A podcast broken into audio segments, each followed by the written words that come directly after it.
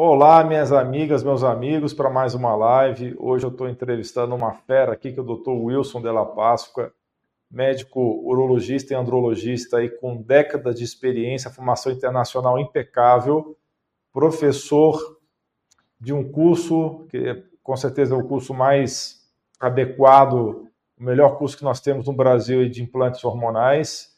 Tive aí o prazer e a honra de participar com ele de vários cursos que nós tivemos juntos. Então, vocês vão ver que ele é fera, excelente oratória, excelente conhecimento. E temos um roteirinho aqui de perguntas. A ideia é a gente fazer uma exposição de 30 minutos com perguntas e respostas e depois responder as dúvidas de vocês ao vivo. Já tem algumas perguntas aqui que eu já vou começar a selecionar aqui. Já tem gente perguntando. Então, você já pode colocar suas perguntas agora, se você que você está assistindo, porque nós vamos responder mais ou menos com meia hora de live. Antes de começar, eu queria que o Dr. Wilson se apresentasse, falasse se o currículo, o curto currículo que eu falei está correto, é, para me corrigir e acrescentar mais alguma coisa. Bom, muito obrigado, muito boa noite a todos, em primeiro lugar. Obrigado, doutora Alain, gentis palavras. É uma satisfação estar aqui com vocês essa noite, a convite do doutor Alain. Doutor Alain é um médico que eu sempre admirei, porque pensa fora da caixinha, fora da curva.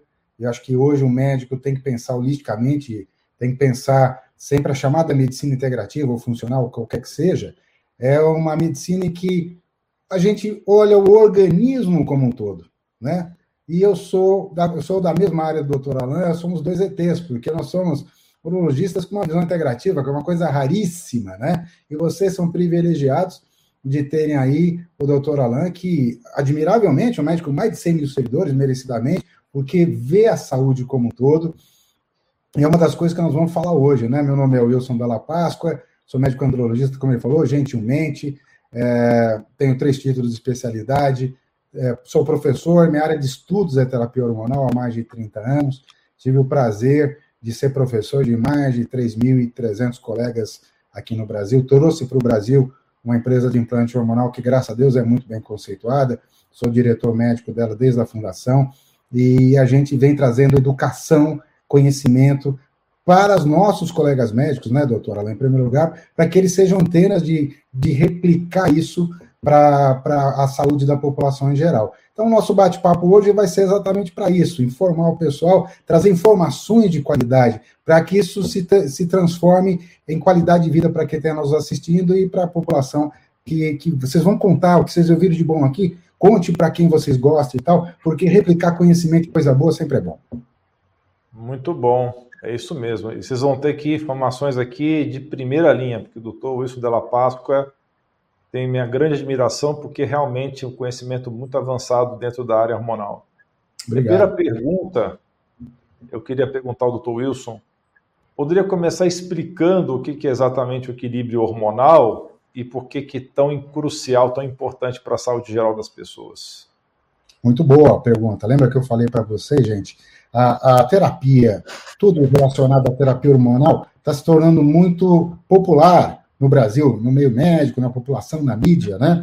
E a gente precisa entender que hormônio vem do grego hormos. Hormos significa pôr em movimento, né? fazer funcionar. O organismo é o que é por causa dos hormônios. Nós produzimos mais de 100 hormônios no nosso corpo e esses hormônios produzem centenas de sub-hormônios que também funcionam. Então, o organismo existe, vive por causa dos hormônios. Né? Os hormônios fazem a gente acordar de manhã, viver a vida e dormir à noite. Né?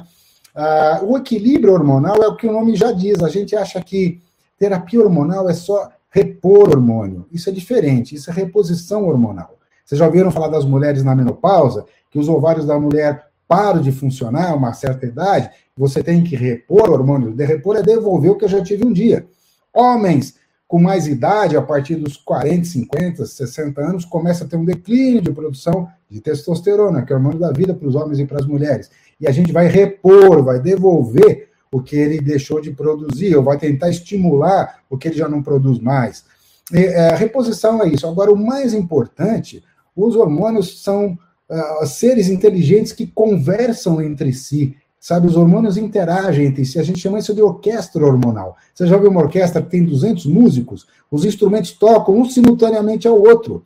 E orquestra hormonal é isso. Não adianta você pensar num hormônio e esquecer os outros, porque eles conversam, interagem e influenciam uns aos outros dentro do corpo humano. Então, o bom profissional de saúde, uma boa profissional de saúde, vai saber olhar o corpo de um paciente ou de uma paciente e promover não só a reposição, mas principalmente o equilíbrio hormonal, né? Como dizia o doutor John Lee, John Lee é o pai da terapia hormonal com hormônios bioidênticos, ele falou que você tem que usar uma, uma terapia hormonal e que cause exatamente isso, o equilíbrio entre os hormônios. Maravilha, né? John Lee aí é o grande mestre dos mestres, né? Infelizmente Sim. falecido já. Sim. Quais são os principais hormônios que afetam o bem-estar de homens e mulheres e como é que eles interagem entre si? Boa pergunta de novo, né? Gente, tem, como eu falei, centenas de hormônios, né? A nossa área de estudo, a nossa paixão aqui, minha, do doutor Alain, são os hormônios chamados esteroides, né? Os hormônios esteroides vêm do hormônio chamado colesterol. Nossa, mas colesterol é vilão? Não, colesterol é vida. Colesterol é do bem, tá? Já vou falar que o colesterol é quem faz a testosterona, é quem faz o estradiol, é quem faz a progesterona, é quem faz o hormônio que faz você acordar de manhã e dormir à noite, você já com sono chamado cortisol. É o colesterol que faz a vitamina D, faz o cérebro, os ácidos biliares, faz a cada célula do corpo. Os hormônios esteroides vêm do colesterol. O colesterol é do bem. Ah, mas colesterol mata? Não, colesterol oxidado mata, que é outra coisa. Mas a gente tem que eh, preservar, inclusive, boa qualidade de colesterol para produzir hormônios esteroides de qualidade. E tem os hormônios que vêm de proteína, chamado peptídeo, hormônio da tireoide, é um deles muito importante. Você dizer qual hormônio não é importante é difícil, né? Todos eles interagem, são importantes, mas a nossa, nossa paixão aqui, né? A gente, se a gente for falar de todos, eu, doutor Alain, vou ficar até a meia-noite de domingo conversando aqui. Então, nós vamos falar dos hormônios esteroides, que são os hormônios que impactam violentamente, positivamente, a vida de homens e mulheres. E dentre eles, doutor Alan, sempre gosto de falar, a gente ouve até médico em live falando: olha, testosterona, hormônio de homem, estradiol, hormônio de mulher. Não é verdade. Testosterona é o hormônio da vida para homens e mulheres. Ah, mas mulher tem testosterona? Tem. Tem um décimo da testosterona que o homem tem, mas ela, um décimo da dose, ela tem o mesmo efeito que o homem precisa ter com 10 vezes mais dose. O hormônio, gente, que dá energia, disposição, libido, bom humor, sono de qualidade, melhora da imunidade, que faz ganhar osso, músculo, que perde gordura, nos homens que tem ação antidepressiva, nos homens e nas mulheres, chama-se testosterona. A própria mulher tem 10 vezes mais testosterona do que estradiol dentro do seu corpo. Então, adivinha qual é o hormônio que manda na vida de homens e mulheres? É, são a testosterona no homem, nas mulheres, é claro, não pode falar, deixar de falar da testosterona, como a gente falou, mas também a mulher tem uma tríade de hormônios. Tem estradiol, tem progesterona, todos esses três são fundamentais na vida do homem. O homem mais a testosterona, um pouquinho estradiol, a progesterona vem de progestar e progestação. O homem não engravida, o homem não dá luz, a progesterona, tirando o cérebro, é, é menos prevalente no homem. Mas o objetivo é que todos esses hormônios conversem entre si, criem um equilíbrio entre si, e cabe a nós, hoje, profissionais de saúde, é, grandes profissionais como o doutor Alan, que está aqui com vocês hoje, nós vamos conversar com vocês para que a gente entenda, conheça um pouco mais deles, e isso, que isso se transfira em qualidade de vida, tanto para você que está nos ouvindo, e se você é profissional de saúde, replicar isso para os seus pacientes. Com certeza, né? Então, quais são os sintomas mais comuns de desequilíbrio hormonal em homens e mulheres? É outra boa pergunta, né? Uh, o homem, o homem é uma, é uma coisa interessante, né? A gente acha, existe um termo, doutor Alain, que o doutor Alain sabe muito bem, chamado andropausa, que é um termo que já está em desuso. Né? Por quê? Porque andros vem do masculino, né? Masculino, vem, vem do grego, e pausa é queda. Então, acha-se que, acha que o homem, a partir dos 50, 60 anos, vai diminuindo lenta e progressivamente a produção de hormônio. E assim, é meio por cento ao ano, numa década, depois dos 40 aos 50 anos de idade, é 1% ao ano, 50 aos 60 anos, 2% ao ano, 60 anos para frente, 3% ao ano. Então, eu vou chegar aos 70 anos com um terço da produção que eu tinha aos 20 anos de idade. Só que o homem, ele é um planador, vai caindo lenta e progressivamente. O homem não se, não se apercebe que está diminuindo a produção. Ele vai entrando num processo de cansaço, vai entrando num processo de diminuição de produtividade, diminuição de libido, diminuição de ereção, de tristeza, de mau humor, de aquela, aquela barriguinha que ele ganha e não consegue perder, a falta de disposição para atividade física, né? a irritabilidade, e ele vai ficando infeliz consigo mesmo. E uma dessas causas é a queda de testosterona, que a gente diagnostica muito isso. Isso é muito importante. Doutora Alain, eu gosto sempre de falar da depressão dos homens por deficiência de testosterona. E esse coitado, se você já é homem, está com mais de 45, 50 não vai nos ouvir, esse coitado, ele está com depressão, uma coisa que ele nunca teve na vida, ele vai procurar quem? Um psiquiatra. E o psiquiatra faz o que foi treinado, vai prescrever uma droga antidepressiva. E eu preciso falar a vocês que o antidepressivo diminui mais ainda a testosterona nesse homem que produz pouco. Então, se ele está com uma depressão por falta de testosterona, o antidepressivo, em vez de melhorá-lo, vai piorar. Aí ele volta ao médico, o médico fica tentando mudar o medicamento, e quando na verdade o tratamento seria reequilibrar, devolver os hormônios que ele deixou de ter um dia. E outra coisa que eu gostaria de falar: metade dos meus pacientes, eu, sou, eu trato basicamente pacientes com deficiência de testosterona, homens e mulheres. Em relação aos homens, metade dos meus pacientes têm menos de 50 anos. São homens andropausa? Claro que não. São homens jovens. Por isso que o termo correto é deficiência de testosterona. E por que isso ocorre? por causa de doenças que diminuem a testosterona no corpo.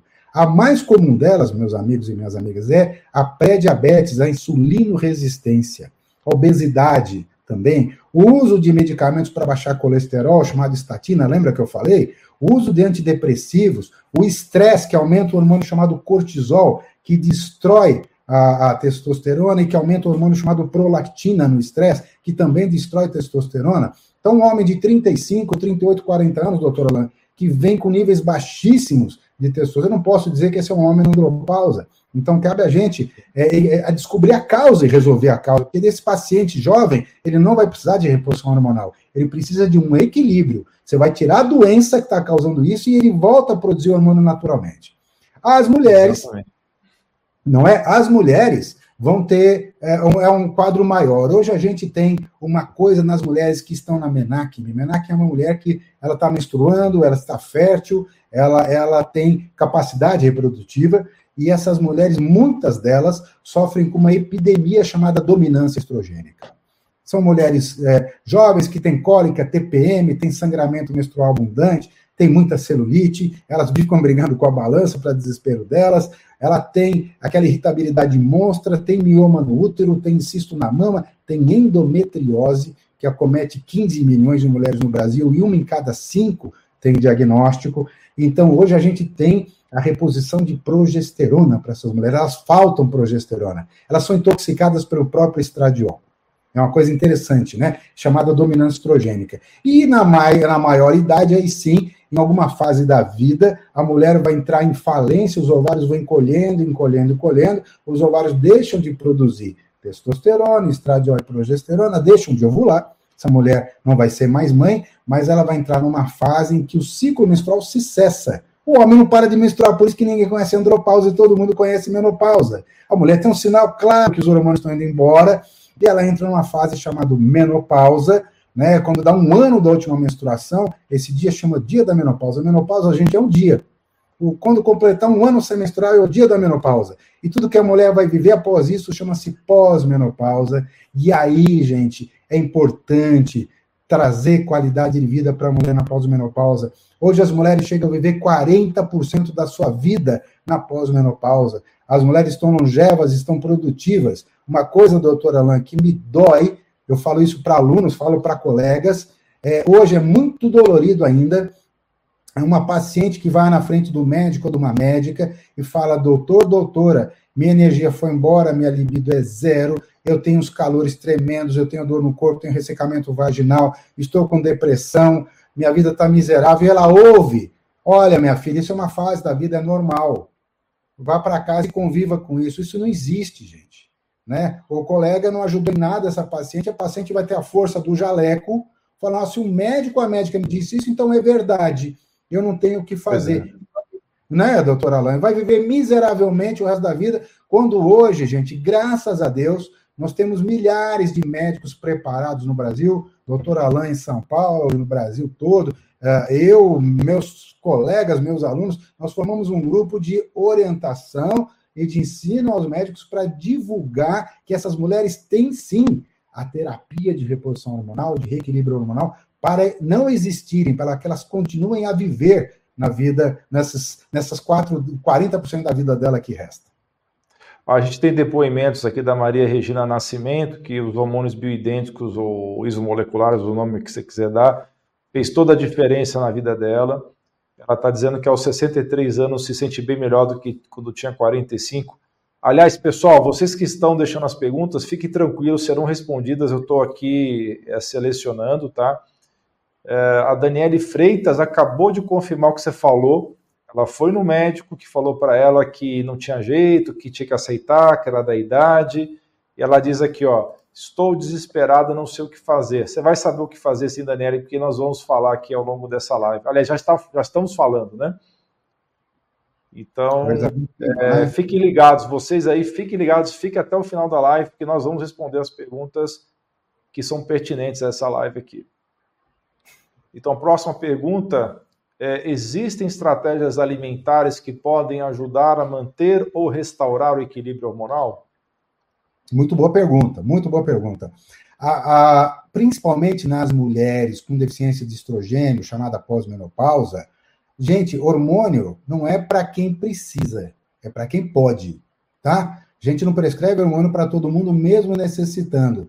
Existem algumas condições genéticas em que as mulheres e apresentam predisposição para câncer ginecológico. Então, bom profissional, se você, você mulher, se você tem mãe ou irmã, por exemplo, com câncer de mama e ovário, né, é fundamental que antes de iniciar qualquer terapia, você faça pesquisa no sangue ou na saliva. Vou falar da saliva. Eu, doutor Alan, somos fãs de saliva. Né? Saliva é maravilhosa para você ver os hormônios na fração livre, né, para você ver. Somos discípulos do Lúcio Lemos, que, na minha opinião, é a maior fera em hormônio salivar no mundo brasileiro, um orgulho para nós brasileiros. E você consegue ver os hormônios todos na saliva, sem tirar sangue, sabia disso? Você consegue ver esses marcadores de predisposição de câncer na saliva, de trombofilia, mulher que tem muita trombose, também aborto de repetição. É bom fazer esses exames na saliva para ver se tem predisposição à trombose. E se houver é, se houver algum impedimento, nós vamos adequar esse, esse essa paciente, né? Mas o objetivo é, é promover a terapia individualizada né, para essas mulheres. Se essas mulheres não puderem ter hormônio, hoje existem fitoterapias, né? Existem alguns alimentos que eu digo que são indicados para a mulher na pós-menopausa e são proibidos para homens, para as meninos adolescentes e para as meninas adolescentes. Você quer um exemplo? Soja texturizada não é aquela soja texturizada. Aquilo é um fitoestrogênio. É um composto que não é hormônio, mas que o organismo se engana e lê como estrogênio. Né? A, a, a semente eh, de, de, girassol, né? semente de girassol é um grande fitoestrogênio. Né? A, a gente já falou da soja, tem uma série, são, são chamados flavonoides, são elementos que imitam estrogênio. Né? Então a gente tem que tomar muito da chia. Né? É saudável demais, mas é um fitoestrogênio.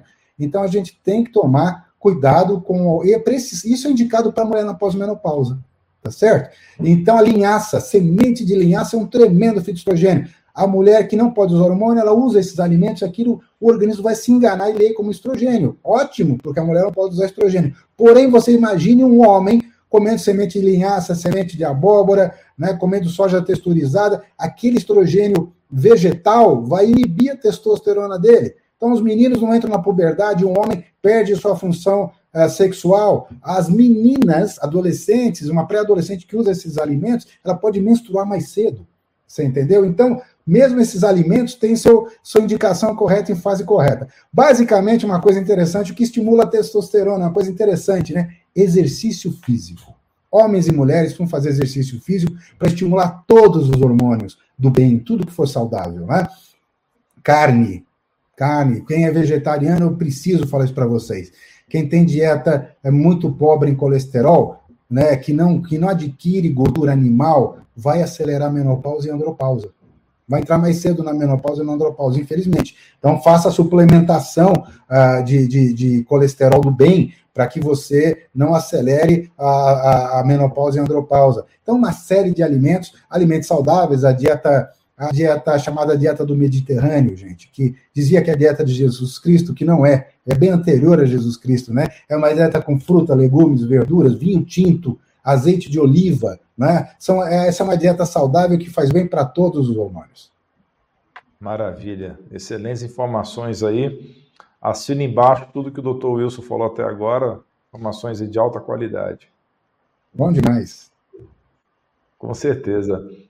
Então, você já começou a responder essa próxima pergunta, né? Como é que a atividade física, já falou que aumenta a testosterona e equilibra vários outros hormônios, mas vamos falar um pouquinho do estresse e outros hábitos de vida, como é que eles impactam o equilíbrio hormonal? Gente, é, é, é uma epidemia, né? É uma epidemia, estresse é uma epidemia da vida da gente, de todos os profissionais, e eu devo dizer para vocês que o estresse aumenta o hormônio chamado cortisol, que é outro que não é vilão, tá? Cortisol é o hormônio da vida. A gente vai acordar de manhã, cortisol alto. Aí nós enchemos o tanque de manhã com cortisol, sabia? E você vai gastando cortisol o dia todo. O cortisol vai baixando, baixando, baixando. Esse horáriozinho, 7, 7 e pouco da noite, o cortisol já está um terço que ele era de manhã. E vai chegar 10, 11 horas da noite, você começa com aquele sono, ah, bocejar e cortisol baixo. O cérebro está te chamando, falou, vá dormir, vai produzir cortisol, todos os hormônios são produzidos na madrugada. É importante dormir bem para produzir hormônio, gente. Quem não dorme profundamente não produz hormônios de qualidade. Todos eles, tá? E aí, se eu dormir bem, eu produzo cortisol de manhã e aí vai. Então, cortisol é do bem, não é do mal. Melhor maneira de olhar cortisol no corpo de homens e mulheres é saliva. Lembra que eu falei? Cortisol na saliva me dá curva do dia inteiro. Ele, ele me mostra como está o cortisol. A maioria das pessoas Olha, não, mas uma grande quantidade tem a curva do cortisol invertido. Sabe o que, que é? Você não produz hormônio de madrugada, você acorda de manhã com cortisol baixíssimo. Quais são os seus sintomas? Você, homem ou mulher, vão acordar cansados, tem um sono e uma moleza depois do almoço, a vontade de comer doces aumenta, a pessoa vira uma formiga, e a memória para assuntos recentes se torna ruim, né? além da irritabilidade. Esses cinco sintomas que eu te falei, eu acho que 30%, 40% de quem está nos ouvindo tem. Né? E nunca pergunte para o seu médico se já foi pedido cortisol na sua saliva, que é fundamental. O sangue não é muito preciso. É fundamental, porque cortisol é vida, tá certo? E o estresse, esse sim é um nível absurdamente elevado de cortisol crônico. É um estresse crônico, aquela pessoa que fica 24 horas convivendo com um problema, ou seja, um problema no trabalho ou familiar, tem uma situação estressante, e o cortisol extremamente alto, continuamente alto, é perigoso porque ele trava os receptores hormonais. O hormônio é uma chave, o receptor hormonal é a fechadura. Não adianta você ter chave se a fechadura, chamada receptor hormonal, está quebrada. Então você tem hormônio, mas não tem a fechadura, o cortisol bloqueia, não deixa os hormônios trabalharem. Esse é o maior problema.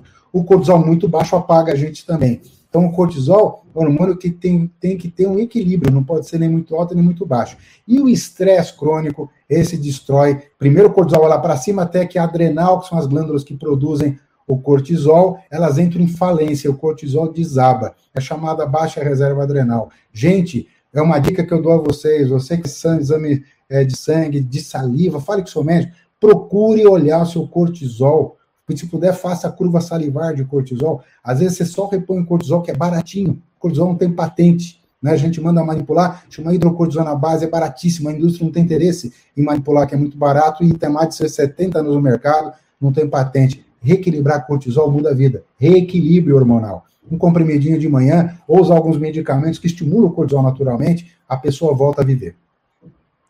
Pessoal, de novo, eu estou anotando aqui as perguntas que vocês estão fazendo desde o começo da live, então não saio da transmissão, nós vamos responder as dúvidas pertinentes a essa live aqui. Doutor Wilson, existe uma idade específica que as pessoas devem começar a monitorar os seus níveis hormonais de perto? Muito boa pergunta, de novo, né? Em, em termos legais, meus amigos e minhas amigas, a partir dos 18 anos, qualquer indivíduo está autorizado a ser submetido à terapia hormonal, com uma exceção: a, a mudança de sexo. É incrível, né? Mas uma pessoa que se identifica com, é, com uma identificação sexual diferente do seu sexo biológico, a partir dos 16 anos de idade, ela pode se submeter a uma terapia hormonal, né, para mudar é, fisiologicamente de opção sexual, ou seja, o transexual masculino é uma pessoa que nasceu no sexo feminino e vai fazer terapia hormonal para se identificar como um ser masculino. O transfeminino é exatamente o contrário, é uma pessoa que nasceu no sexo masculino e vai se submeter à terapia para se identificar com seu sexo uh, emocional. A partir dos 16 anos de idade, isso é possível pela lei brasileira. Mas uh, na, na, no dia a dia, gente, a gente vê, como eu já falei para vocês, muitas mulheres jovens com cólica, com TPM, com sangramentos tremendos, com a tal da dominância estrogênica, que é se intoxicar com o próprio estradiol. E isso ocorre basicamente em, em 40% das mulheres tem TPM, mas existe um grupo especial que alguém que está nos ouvindo vai entender. 4 a 8% das mulheres tem a chamada disforia pré-menstrual, que a gente brinca é a TPM, a TPM do capeta. É aquela coitada que fica três, quatro dias de cama, que ela rola de dor, que ela tem endometriose. A endometriose é o endométrio, que é o veludo que forra o útero da mulher, crescendo fora do lugar normal. Quando ela menstrua, ela sangra dentro do útero, mas ela sangra nesses pontos fora. Isso dá uma dor terrível na mulher.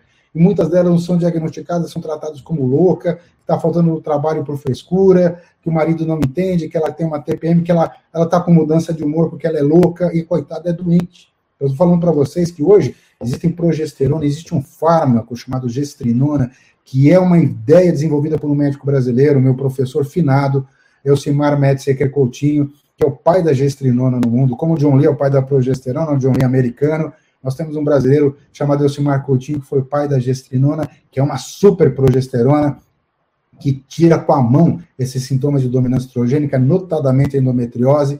Endometriose, gente, é uma, é uma doença que leva a mulher a 3, 4, 5 cirurgias, vai tirando pedaços da mulher. Ela tem endometriose no intestino, tira pedaço do intestino, tira pedaço da bexiga, tira útero, e a mulher tem endometriose descrita no pulmão, até no olho. Olha o endométrio viaja. Essa mulher sangra nesses lugares todos, né? Então, a gestrinona é um tremendo fármaco para a mulher jovem. E as mulheres com mais idade, testosterona, estradiol e progesterona, nós, os meninos, eu, eu, acabei de fazer 60 anos essa semana passada, então eu já sou um homem da, da maioridade, né? Para nós garotos com mais de 60, que eu digo sempre, doutor Alain, para meus pacientes, eu sou antigo, mas não sou velho. Eu tenho 60 anos, gente, eu faço reposição desde os meus 50. Meu nível de testosterona é de um rapaz de 27. Então eu trabalho 12 horas por dia, hoje malhei 4 horas seguidas, faço isso três vezes por semana. Eu me dedico a ter qualidade de vida, é isso que eu desejo para quem está nos ouvindo aqui. Tá vendo, pessoal? Ele tem que tá, tá demonstrando para vocês aí que ele é o próprio exemplo do que ele pratica, né? Do que ele, do que ele faz no consultório e a gente tem que ser exatamente, temos que ser reflexos da nossa conduta no consultório. Você me fez lembrar. Não parece ter 60 anos, parece ter 10 anos menos, pelo menos na minha opinião. Obrigado, obrigado. Você me faz lembrar que antigamente tinha pneumologista que atendia o paciente fumando, pneumologista fumando. É, é verdade. É verdade. Né, gente? Pelo amor de Deus, você tem que ser. Fisiologista fumando, né? Fumava. É, você tem que ser espelho do que você faz, né? A ética é isso. Então, eu desejo, o que eu desejo para mim, gente, e o doutor Alain é igual, todo bom profissional é assim, o que eu desejo para mim, eu desejo para os meus pacientes. Né? Nenhum médico, eu falo isso em aula, doutora Alain, vou dar aula semana que vem, três dias de imersão para 75 médicos aqui em Goiânia, médicos do Brasil todo. Eu adoro isso, é minha vibe. Eu falo sempre que nenhum médico acorda de manhã falando, hoje vou acabar com a vida do meu paciente, hoje vou, vou importunar, vou destruir a vida do meu paciente. Todo médico acorda para fazer o melhor para os seus pacientes. É que às vezes a falta de conhecimento, notadamente em terapia hormonal, que o hormônio é uma arma poderosíssima que você pode usar a seu favor ou contra você. Então, a falta de conhecimento em terapia hormonal leva a alguns casos ruins. Como eu falei para você, o médico prescreve estatina para baixar o colesterol com a maior boa intenção, só que ele destrói os, os outros hormônios do bem do homem e da mulher. É, uh, antidepressivos, né? hormônios sintéticos. Alguém aí citou hormônios isomoleculares ou biidênticos. Foi uma evolução na medicina. Né? Hormônio causa câncer? Não drogas sintéticas dos anos 40, 50, 60, que são remédios, são medicamentos, que malandramente foram chamados durante 80 anos de hormônios, esses são perigosos. Né? Teve um trabalho em 2002. Por que, todo mundo tem medo de hormônios? Você me permite, doutor Alain? Isso é muito importante. Em 2002, foi feito um trabalho nos Estados Unidos, chamado WHI, é o Women Health Initiative, que resolveram fazer reposição nas mulheres. Com um hormônio, gente, que a minha mãe usou, minha avó usou, chamado Premarin. Premarin era hormônio de urina de égua grávida. Tá? Da urina da égua, secava aquilo, fazia um comprimidinho para a mulher tomar. A mulher tomava urina de égua e não sabia. E resolveram usar uma progesterona, não era a progesterona do Dr. John Lee, que é o que o organismo da mulher produz, é uma progesterona sintética chamada medroxiprogesterona, que trabalhos de quatro anos antes já mostravam que aumentava o risco de câncer. Juntaram o Premarin com progesterona, dois medicamentos sintéticos, e deram para as mulheres tomar. Na Inglaterra, no ano seguinte, foi feito um million estudo, estudo com um milhão de mulheres, com os mesmos medicamentos. Os trabalhos eram para durar 10 anos. Gente, com um ano e meio, esses trabalhos tiveram que ser interrompidos, porque explodiu câncer de mama, explodiu trombose, explodiu AVC, né, acidente vascular cerebral. Ai, meu Deus, o hormônio mata. Não, aqueles medicamentos sintéticos que a indústria marotamente chamava de hormônio, causou um estrago tremendo. Entendeu? Aí começou a cancerofobia, o medo de hormônio causar câncer. Né? Eu digo sempre, quando você já viu uma moça de 19 anos ter câncer de mama, ela está explodindo de hormônios. Quando você já viu um rapaz de 21 anos ter câncer de próstata, ele está explodindo de hormônio. Quem tem câncer somos nós, de 50, 60, 70, 80 anos, que não temos mais hormônio. Então, de novo, é, a reposição é devolver os níveis hormonais para os meus níveis jovens. Porque testosterona, gente, para nós homens, testosterona protege contra câncer de próstata, tá? Se você aprendeu que testosterona causa câncer de próstata, você aprendeu errado. A testosterona blinda a próstata contra o câncer. É a falta de testosterona que causa câncer, inclusive a baixa testosterona causa cânceres mais agressivos. Isso foi é, mudado por um, grande amigo meu, dois grandes amigos meus, Abraham Morgenthaler, dos Estados Unidos, o Dr. Hernani Holden, um brasileiro que é do Sul, fizeram um estudo maravilhoso em 1996 e 97 em Harvard e mostraram que exatamente 70 anos de história estava errado. Testosterona baixa que dava câncer, não era testosterona alta. E claro, as mulheres na pós-menopausa vivem mais, vivem bem. Você quer um hormônio anti-Alzheimer? É da estradiol para a mulher na pós-menopausa, é da testosterona para homem na, pós na, na, pós na andropausa. E o Alzheimer está explodindo no mundo, gente. Está né? Tá aumentando cada vez mais a incidência de Alzheimer, está aumentando a incidência de câncer por desequilíbrio hormonal. Exatamente. Né? Inclusive, eu dei uma aula num congresso, esse congresso ainda vai acontecer, mas a aula já está gravada, exatamente sobre o que você está falando, analisando esses estudos One Million Study da Inglaterra, o WHI americano, e mostrando a sequência de estudos que vieram depois, é, falando exatamente como estava errada aquelas conclusões iniciais do WHI. Né? É. Então, é, realmente isso é fundamental que isso seja falado cada vez mais. Bem, eu acho que eu vou te fazer mais umas duas perguntas, depois a gente vai passar para as perguntas do pessoal para a gente conseguir cobrir as, todas as dúvidas ao vivo aqui. Mas vamos lá. É, Doutor Alain, como... falar um pouquinho? Oi? Como é bom falar do que a gente gosta, 32 minutos, eu achei que a gente estava conversando a 10, estamos a 32, olha, voa o tempo. É, né? o tempo voa mesmo, né? Quando você tem uma pessoa assim, super bem preparada, que fala do que gosta, a coisa vai, vai embora. Né? Nossa vibe, minha e sua. Com certeza. Vamos falar um pouquinho dos riscos associados à terapia de reposição hormonal e como é que eles podem ser mitigados. Ótimo, ótimo. É o que eu acabei de falar há uns minutos atrás. Terapia de reposição hormonal, gente, não é só para quem precisa. Aí eu estou na menopausa, preciso do hormônio? Provavelmente sim. Segunda pergunta, eu posso usar hormônio? Vamos pesquisar, né? Nunca se inicia terapia hormonal em homens e mulheres, gente, sem virar o paciente de cabeça para baixo. Né? A mulher deve fazer ultrassom de mama, mamografia, densitometria óssea, né? fazer ultrassom vaginal, tá certo? Deve fazer pesquisa se tiver histórico de câncer. Mãe e irmãs, lembra que eu falei? Pesquisar um exame chamado BRCA1, BRCA2, faz na saliva, faz no sangue também, tá certo? P53, pesquisa de trombofilia, mulher que teve aborto de repetição, né? Teve uma ou duas, três gestações, atendi uma ontem a coitada no terceiro aborto que foram pesquisar a trombofilia. A trombofilia é predisposição à trombose, gente. Né? É uma judiação isso. Aí foi ver, ela tinha mutação de um gene chamado MTHFR, que a gente corrige rápido. Ou às vezes a mulher tem trombofilia genética, nasceu com problema. Essa mulher pode ter problema de reposição, porque o estrogênio os estrogênios são procoagulantes. A testosterona e a progesterona são anticoagulantes. Agora, os estrogênios aumentam a coagulação. Então, as mulheres com predisposição a trombose, predisposição genética a câncer, não podem fazer essa terapia. Ou, se tiver trombose, vai fazer terapia com um anticoagulante. É que a mulher que tem trombose, tem tendência trombose, ela não pode engravidar? Pode, vai tomar injeçãozinha de Clexane todo dia e vai ter 10 filhos, como a gente vê centenas de casos que a gente acompanhou. Né? A mulher na pós-menopausa, ah, eu tenho trombofilia adquirida. Ela não nasceu com problema de trombose, mas adquiriu na vida. Às vezes, do nada, às vezes, cirurgia, quem submeteu uma ou duas cirurgias, desenvolve trombofilia, que é o organismo anticorpos atacando as hemácias, as hemácias colam.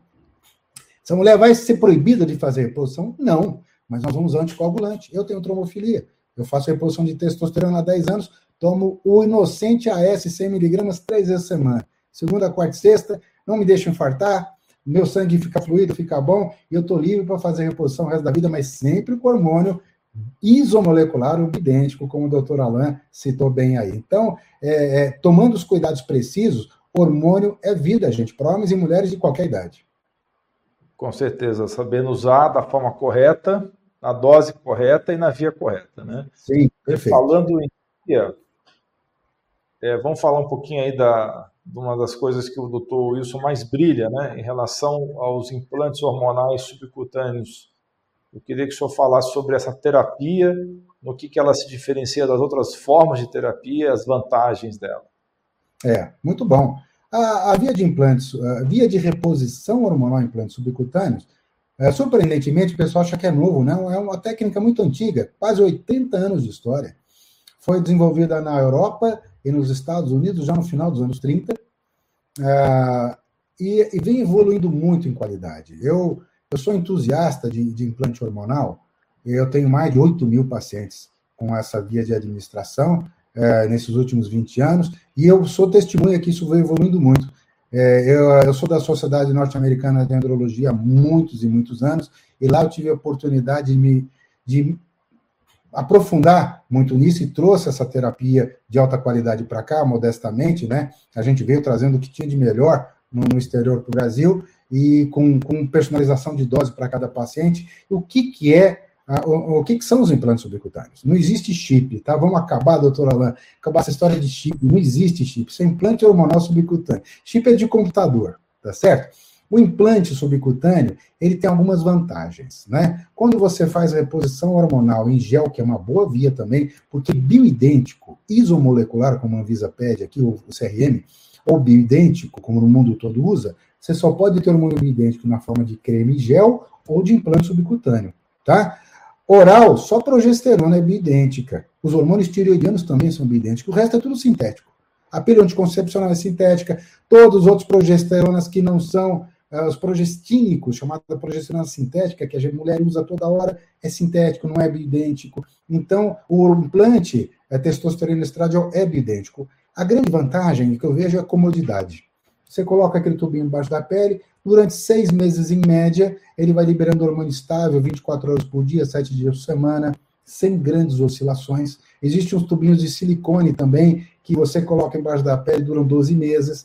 Né? O bom do absorvível é que ele some no corpo depois de seis meses, o outro, que é um tubinho de elástico, você tem que tirar, é bom também. Eu tenho 3 mil casos com um e 5 mil casos com o outro, que são os absorvíveis. O bom do absorvível é que a gente consegue personalizar a dose para cada paciente, isso é muito importante. Outra coisa, prestar atenção. Gel é muito bom. Gel de estradiol e testosterona para a mulher, gel de testosterona para o homem, são boas vias de absorção, mas preste atenção nisso. Se você tem criança pequena ou animal em casa e você convive muito, abraça criança muito, abraça animal e tal, tome muito cuidado com a reposição em gel. Os trabalhos mostram que você tem mais de 50% de chance de passar hormônio em doses altas para uma criança ou para um animal. Né? O doutor Lúcio cita casos de bebê, né? uma menininha de oito meses de idade já sangrando, menstruando, porque pegou uma quantidade enorme de estrogênio da mãe. Né? Você vê meninos de 6, 7 anos com pelinho no rosto, porque o pai usa testosterona numa dose enorme e abraça a criança e transfere hormônio para o corpo daquela criança sem querer, não é verdade? Então, se você tem criança pequena e convive. Eu já falo, Alan, não sei se você vive isso. Eu tenho alguns pacientes sexo masculino, falo, como é que você é em casa? Você chega em casa, você é afetivo, você abraça a criança, ou você não tem contato, você só conversa com os filhos. Ah, não, eu chego em casa, saio rolando com meus meninos e tal. Eu falei, esquece gel. Você é um cara para implante, porque você vai androgenizar a criança. A mãe é a mesma coisa, com, com filhos e tal, né? Então, a via de implante evita esse contato direto, né? É uma via estável, é, é uma via de administração diferente, hormônios idênticos, e eu não posso deixar de falar da gestrinona, né? É, modestamente, eu, a gente desenvolveu aqui no, no, Brasil a única plataforma no mundo que calcula a dose personalizada de implantes de gestrinona para as mulheres. A gestrinona é aquele medicamento que eu falei para vocês, que a gente coloca embaixo da pele da mulher, e durante seis meses ela fica livre do sintoma de cólica, de TPM, de tensão pré-menstrual, das dores da endometriose, diminui mioma uterino, diminui cistos de mama. Essas mulheres que viviam isso, e quando a DECOM, o doutor Alain, falou uma coisa importante: via correta, dose correta, personalizada para cada paciente, né? com, com um balanço correto entre os hormônios. As mulheres que são submetidas à terapia correta, notadamente na forma de implante com a gestrinona nesse caso, falam: doutor, eu nunca mais vivo sem isso. Se mudou minha vida. Se você mudar para Nova Zelândia, eu vou junto lá, vou morar numa cabana, mas eu, eu não vou ficar mais sem isso. Né? O que, é? A terapia hormonal de qualidade, bem indicada. A atenção agora, gente, é outro serviço social que eu, Alan, temos que fazer com vocês. Não existe chip da beleza. Eu, eu, tive que batalhar muito há dois anos atrás, tive com o ministro da Saúde, tive com, com, com a Anvisa, mandamos mais de 140 trabalhos científicos para a Anvisa, porque, é, com razão, algumas sociedades médicas queriam proibir a gestrinona, que é um fármaco usado para endometriose, né? Muitos colegas médicos, infelizmente, com atitudes antiéticas, começaram a usar gestrinona para diminuir celulite, para ganhar massa muscular, porque ele é uma droga androgênica, né, com ação antiestrogênica, por isso realmente diminui celulite, mas jamais, vou repetir, jamais se faz terapia hormonal para uso estético. O hormônio não é para isso hormônio é para preservar a saúde, para tratar doença. Não existe indicação estética para terapia hormonal. A própria Anvisa já havia dito isso em 1992 e republicou isso agora em, 2000, em 2022, é, dizendo óbvio, né, que hormônio é para médico ético, para população ética, é para a gente trazer qualidade de vida. Trata a menopausa, trata deficiência de testosterona no homem, trata dominância estrogênica, trata endometriose. Eu falei para o ministro da Saúde, nós, nós são 15 milhões de mulheres no Brasil com endometriose. Né? E a grande maioria está desassistida. E nós temos o melhor fármaco não cirúrgico, evita milhares de cirurgia, chamado gestrinona, que estão querendo proibir por causa do bendito chip da beleza.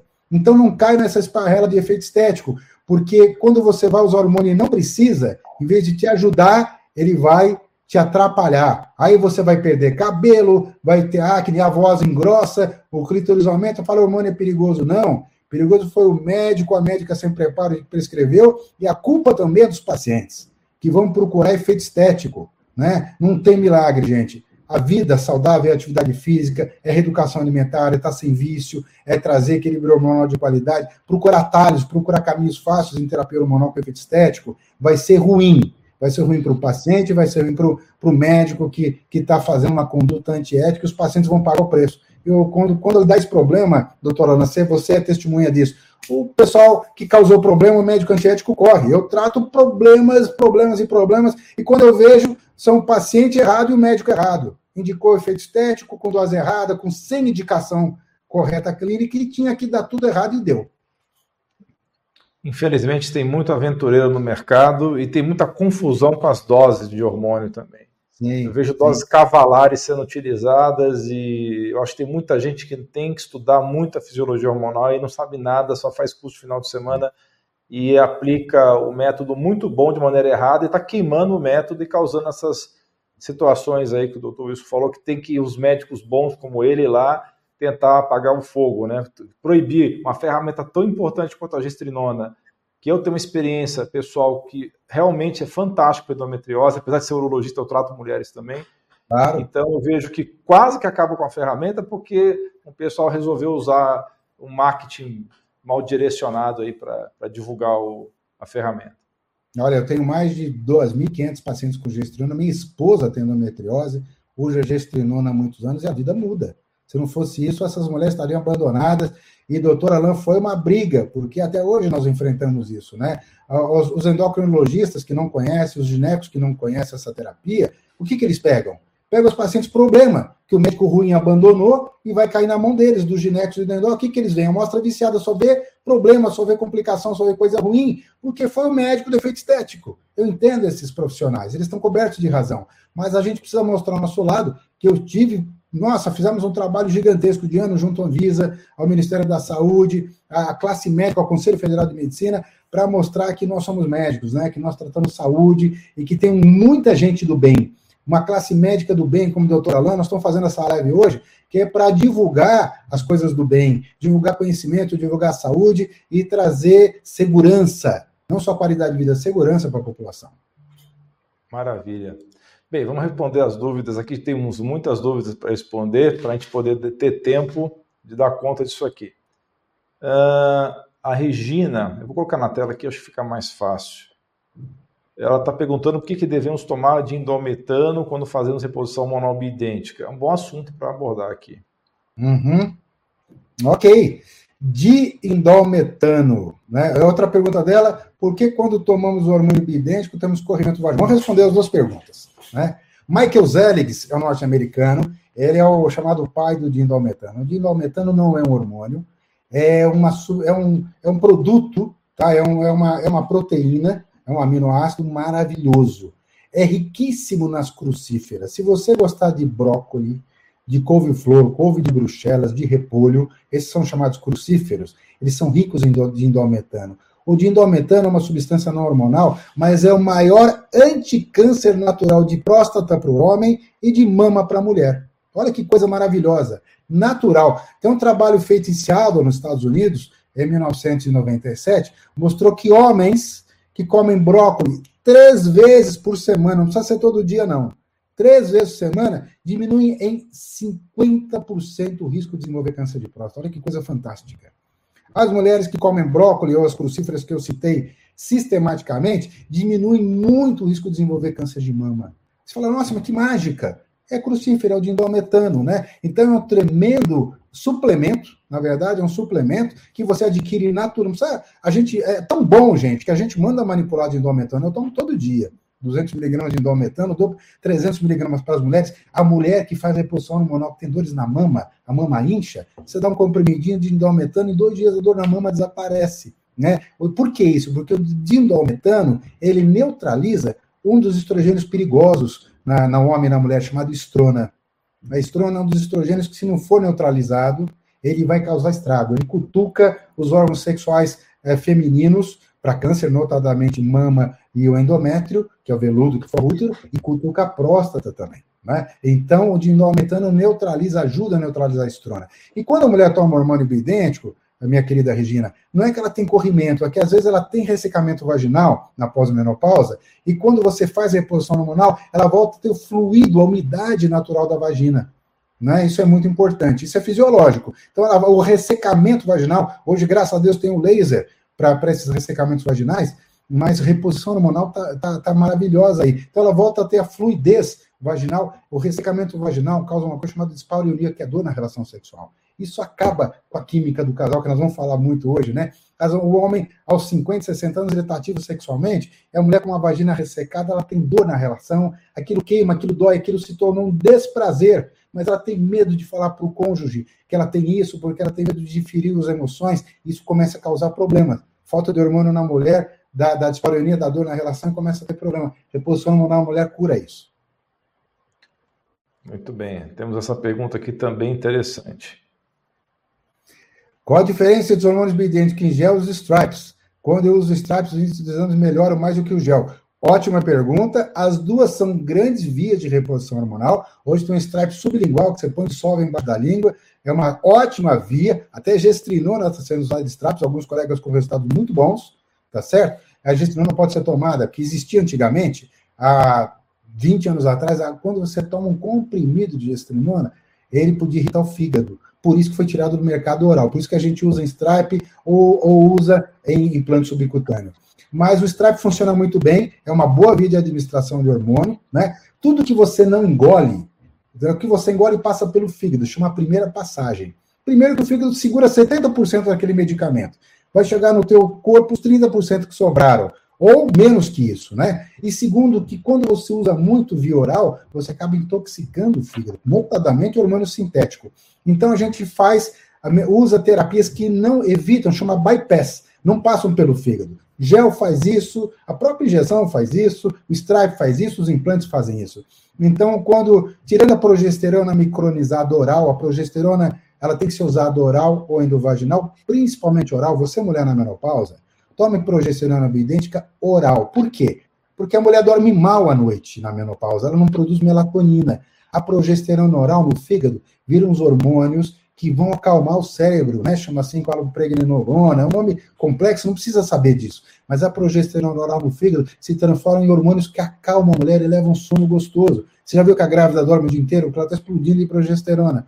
Então, a progesterona oral faz a mulher dormir bem. As mulheres falam, oh, que maravilha, estava brigando com a cama, agora estou dormindo igual um bebê. A endovaginal também é uma ótima via. Progesterona bioidêntica endovaginal.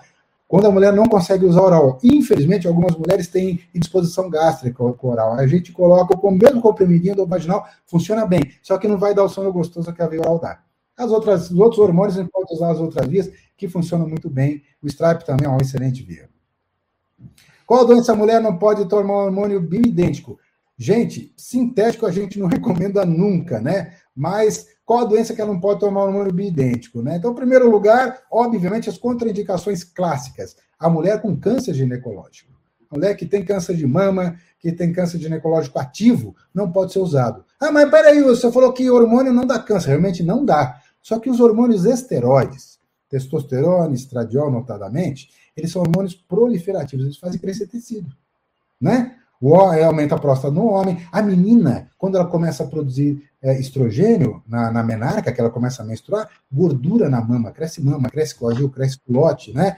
O homem ganha massa muscular com testosterona, ganha osso. Os hormônios esteroides crescem tecido. Cresce tecido do bem, mas cresce tecido do mal. Então, se tem um tumor já instalado, quando você dá esses hormônios, esse tumor vai crescer mais do que deveria. Então, quando o paciente tem, por isso que não se faz hormônio para ninguém sem pesquisar, sem virar os pacientes cabeça para baixo. Né? A gente já viu, uh, tinha uh, um odontólogo uma vez, foi, foi indo para cadeia porque prescreveu hormônio para todo mundo na plateia. É uma coisa surreal, sem pesquisar exame ninguém, sem fazer nada, né? É a falta de, de, de ética e de responsabilidade. A gente vivenciou isso, né? Deu até caso de cadeia, mas são coisas passadas. Procure profissionais éticos, né? isso é muito importante. As contraindicações são essas: tirar qualquer risco de câncer, tirar predisposição para trombose, predisposição genética para câncer. Né? Homens, né? existe um exame hoje maravilhoso uh, de terapia para a próstata, é um órgão muito sensível para testosterona. Gente, eu sou urologista como o doutor Alain, eu não faço toque retal em pacientes há muitos anos. Sabe por quê? É constrangedor para o homem, né? Agora, existe um exame hoje chamado ressonância muito paramétrica 3 Tesla, né? Que não dá dedada em ninguém, não dói nada, convênio cobre e você olha a próstata de lupa. O toque retal, que é válido, né? mas me dá 48% de chance de diagnóstico de câncer de próstata no homem. Esse exame de ressonância que eu falei, sem agredir ninguém, né, sem ser desconforto para o homem, tá, me dá 97,5% de chance de diagnóstico de câncer de próstata precoce. Né? E às vezes o toque retal não pega, que às vezes o tumor está longe da área do toque retal. Então, o toque retal é válido, foi válido muitos anos. Ultrassom é válido, ressonância 3 Tesla é válido. Eu até falo que para todos os homens com mais de 50 anos, eu peço de rotina, lá. Não sei se você faz isso, eu peço a ressonância 3 Tesla hoje para todo homem com mais de 50 anos. Vou te e falar uma coisa. Eu ia te falar uma coisa, é, é, que eu já vi muito colega criticando essa conduta, dizendo que é exagerada, mas hoje, ainda mais depois da pandemia, isso se tornou imperativo porque eu estou vendo muito caso de gente que ano passado estava com o Pirades 2, evoluiu assim de uma hora para outra para 5. É, é, Tem que pedir é. esse exame. É, Pirades é uma classificação de saúde de próstata, tá? 1 e 2 é normal, 3 inflamado, 4 é ruim, 5 é câncer. Ele, ele falou bem. E homens com mais de 40 anos, se tiverem uma alta incidência de câncer de próstata na família, você tem que ouvir isso. Ah, meu irmão mais velho teve câncer, meu pai, meu tio teve câncer. Esses com mais de 40 já peçam ressonância porque é um, é um exame que às vezes você tem um tumor de próstata, que é uma cabeça de um palito de fósforo, que às vezes o ultrassom não pega, a ressonância pega. E a ressonância não é agressiva, não tem radiação, convênio cobre. Então, é, cobre isso do seu médico se você está uma dessas situações. Terapia hormonal, avalie o paciente muito antes. É muito seguro, é muito bem eficaz. Alan foi preciso no começo. Bem indicado, com indicação correta, com dose correta, com personalização de dose e promovendo o equilíbrio hormonal entre os, os hormônios, como nós conversamos no nosso bate-papo inicial. Uma pergunta bem interessante aqui também. Caso ocorra gravidez, é preciso retirar implante hormonal. Oti, alta questão.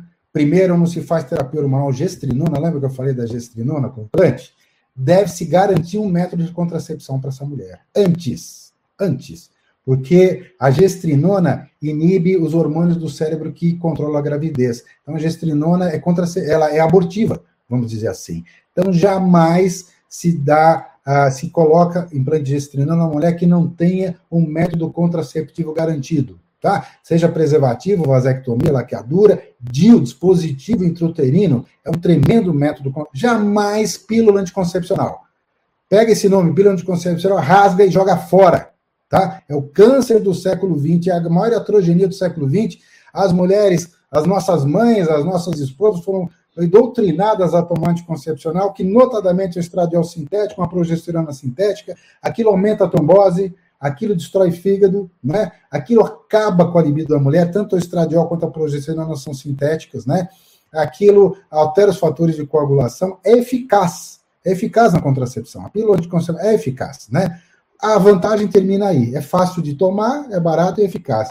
Mas o preço da má qualidade de vida futuro com até com aumento do risco de câncer que essa mulher vai pagar com a pílula anticoncepcional, não vale a pena. Então, você vai usar gestrinona, tem endometriose, vai com seu médico, sua médica, coloca um DIU, faça o implante. Aí sim. As mulheres, como eu falei para você, se a mulher vai colocar um implante de estradiol e testosterona na pós-menopausa, cabe ao médico avaliar todos os órgãos ginecológicos. Ninguém desenvolve câncer em 24 horas, gente. Tá certo? Então, você vira paciente cabeça para baixo, está tudo bem, você vai colocar implante. Se a paciente desenvolve, aparece um câncer, porque ela tinha implante, ela já tinha um câncer antes de colocar o implante, que não foi visualizado. É aquilo que eu falei no indivíduo que saiu prescrevendo hormônio para todo mundo, sem avaliar o paciente, sem saber se o paciente tinha um câncer, o homem tinha um câncer de próstata quietinho, né? Olha a confusão. O cara tem um câncer de próstata quietinho, que não dá sintoma. O cara deu hormônio para ele, testosterona. O tumor foi bum. O que, que esse coitado vai falar? Eu não tinha nada não tinha nada na vida, até esse homem me dá testosterona. O médico deu testosterona e não ganhou câncer de próstata. Essa é a leitura que ele fez.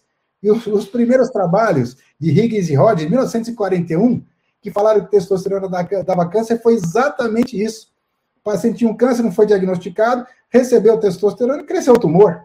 Né? Os, que, os que não tinham câncer melhoraram com a testosterona, mas disse que uma mentira repetida exaustão vira verdade. Então, gente, essa história de ter que tirar implante, eu já tive, aconteceu já, eu estou destruindo implantes de, de colegas, você tem que abrir, destruir implante ou retirar implante, mas isso não é para acontecer. Isso acontece quando a, a, a sequência de estudos para essa paciente ou para esse paciente foi mal feita, notadamente, tá certo? Ou não se falhou em garantir os métodos contraceptivos, gestrinona não garante contracepção. Preste atenção nisso. Você que está usando gestrinona para achar que não vai engravidar, não caia nessa esparrela. Gestrinona não foi desenvolvida para contracepção não garante. Tá? Isso eu digo para vocês, modesta parte, são um dos médicos que mais usou implante de gestrinona no mundo. Então não caia nessa, nessa, nesse conto do vigário, que se você engravidar, você vai se prejudicar, vai ter que correr atrás de retirar isso, e quem colocou e te garantiu que vai assumir um problema grande.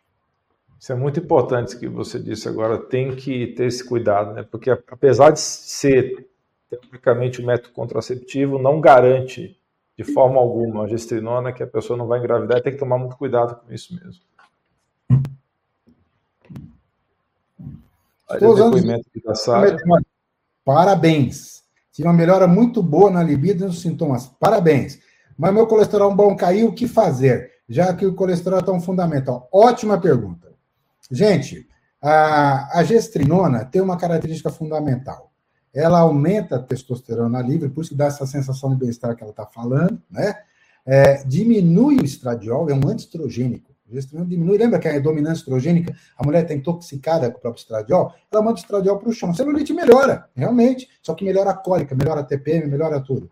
Agora, tem uma característica da gestrinona, imediata, ocorre nos três primeiros meses, ela diminui o colesterol HDL, chamado bom colesterol, e diminui e aumenta o LDL, o mau colesterol. Tá? Por quê? porque o colesterol LDL é matéria-prima para fazer hormônio. Como ela está produzindo menos estrogênio, vai sobrar colesterol LDL e aumenta.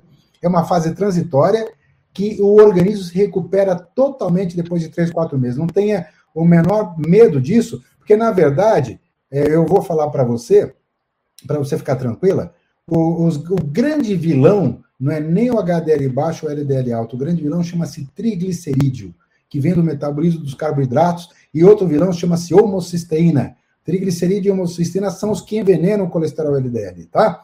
Então, médico bom vai saber se diferenciar. Mas, claro, se você usar ômega 3, ácidos graxos é, essenciais, esse HDL vai subir rapidamente também. Mas se você não fizer nada, o seu HDL vai subir também e o LDL vai normalizar. Fique tranquila quanto a isso e curta os maravilhosos efeitos da gestrina na sua endometriose. Está muito bem indicada para quem te indicou. Maravilha. Uh... Colesterol aumenta com a queda dos hormônios, como regularizar sem entrar em remédio. É, veja bem, a testosterona, eu sou fã da testosterona, Alan também. A testosterona é um lipolítico natural, ela queima gordura notadamente, ela queima triglicerídeo, que eu acabei de falar que é o vilão, tá certo? Então, eu tenho muito paciente é, insulino resistente, que é a, a fase pré-diabética, né? Insulino resistência, gente, eu, é metade do meu consultório hoje. Eu tenho pacientes, homens e mulheres com hormônios baixos, e um em cada três americanos é insulino resistente. O Brasil está igual. Se não for um em cada dois brasileiros insulino resistente. A insulino resistência é um processo em que a insulina passa a não ser reconhecida pelo corpo. O receptor hormonal não, não reconhece a insulina. Geralmente por erro alimentar, por excesso de carboidrato.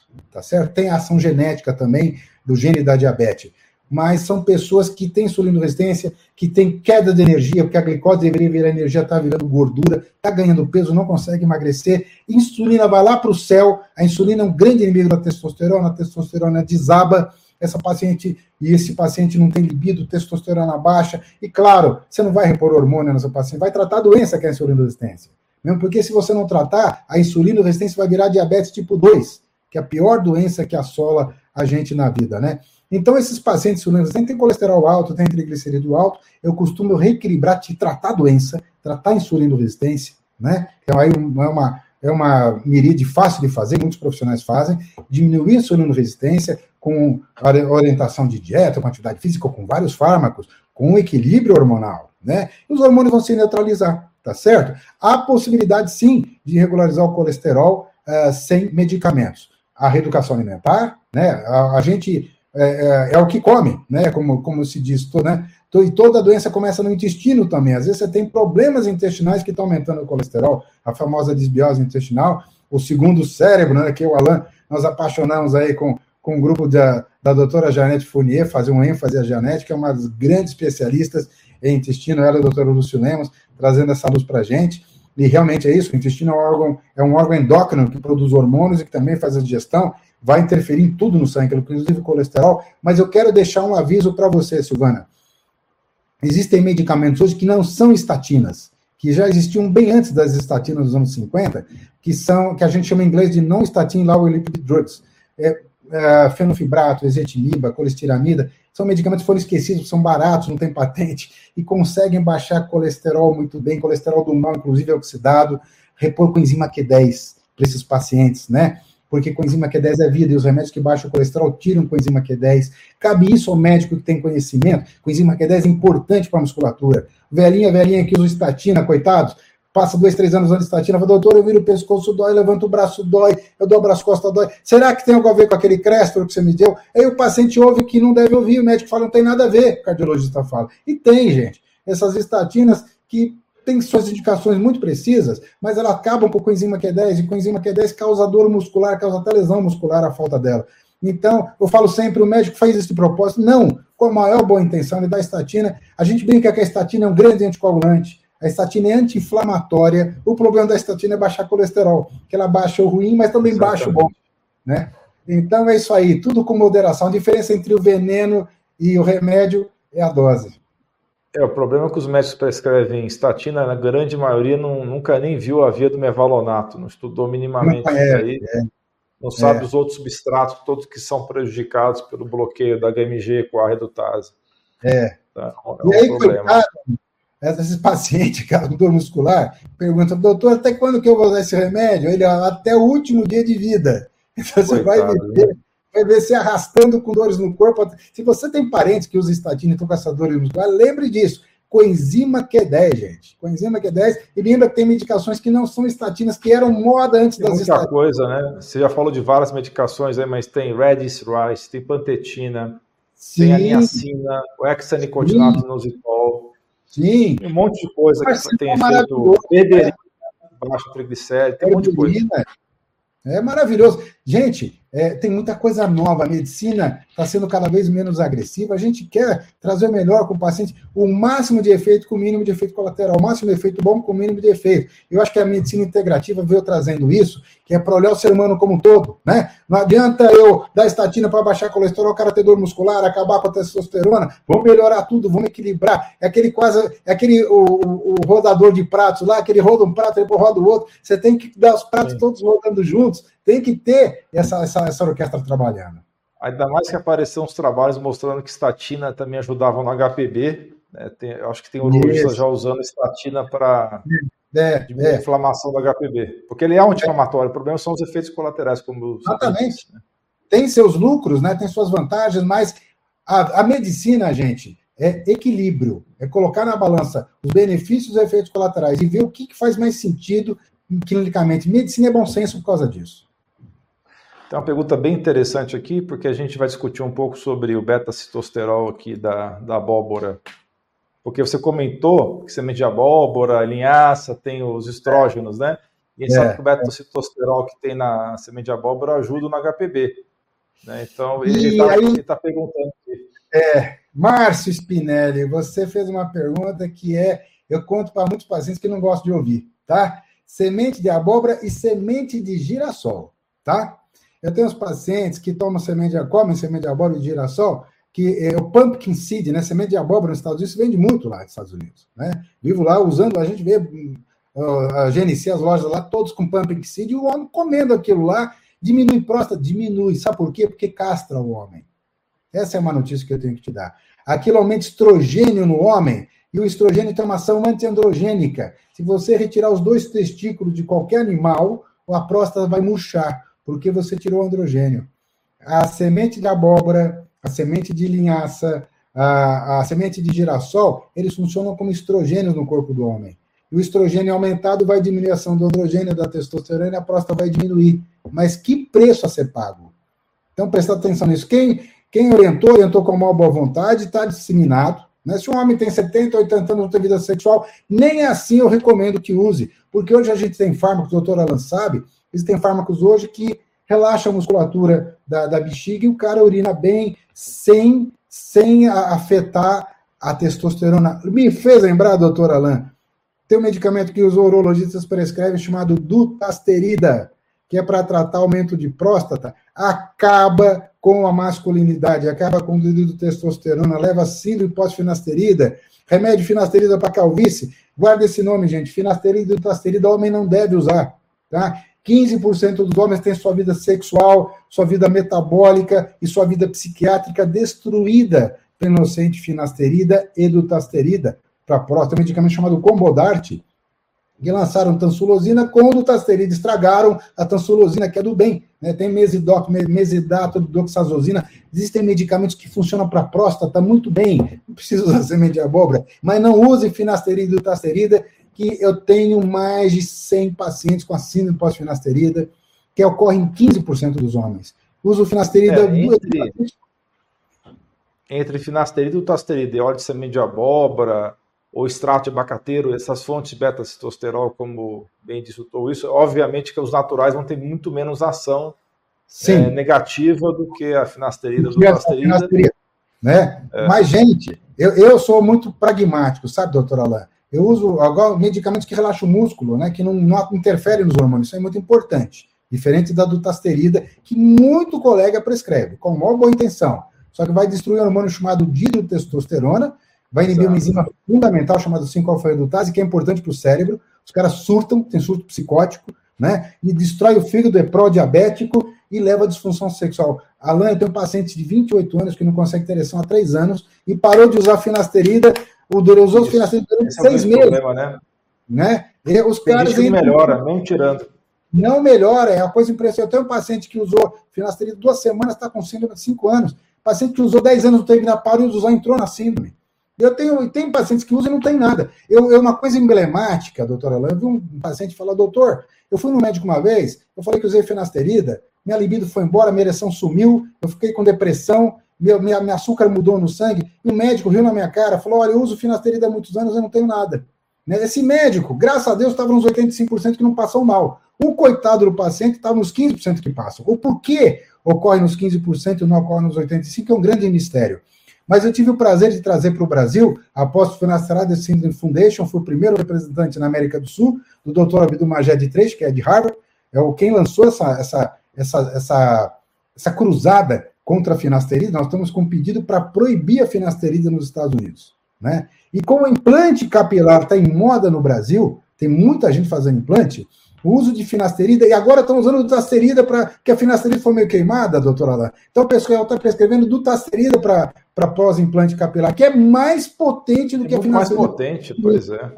Vai destruir de uma maneira mais eficaz ainda a dihidrotestosterona de homens e mulheres. As mulheres têm muito menos pós-finasterida, mas a finasterida na mulher está ligada a abortos, está ligada a uma formação fetal, a depressão na mulher também. Então, acho que finasterida é um fármaco que na mulher funciona mal, graças a Deus, porque se usa pouco. Ainda tem literatura até hoje questionando, dizendo que a síndrome pós-finasterida pode ser psicológico, pode ser É, é inacreditável. É inacreditável. É. Eu já vi, já vi dermatologistas defendendo a bandeira que isso não existe.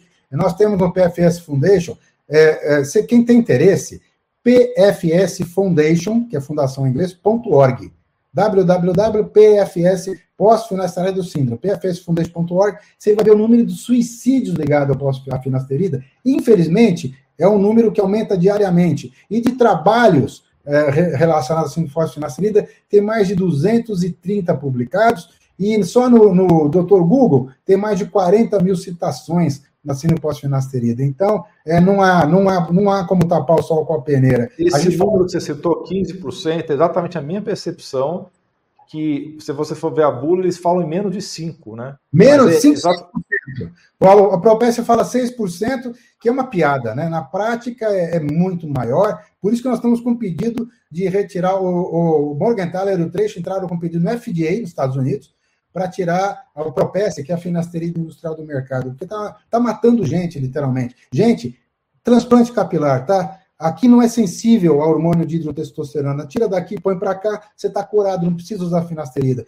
Eu, ó, 60 anos o telhado indo embora, porque eu tenho muito atesto, faço a reposição. O dia que precisar, eu tiro daqui, ponho aqui, vou ficar cabeludo, topetudo, mas com a minha vida masculina preservada. Isso é muito importante. Sim, isso que é o mais importante, pessoal.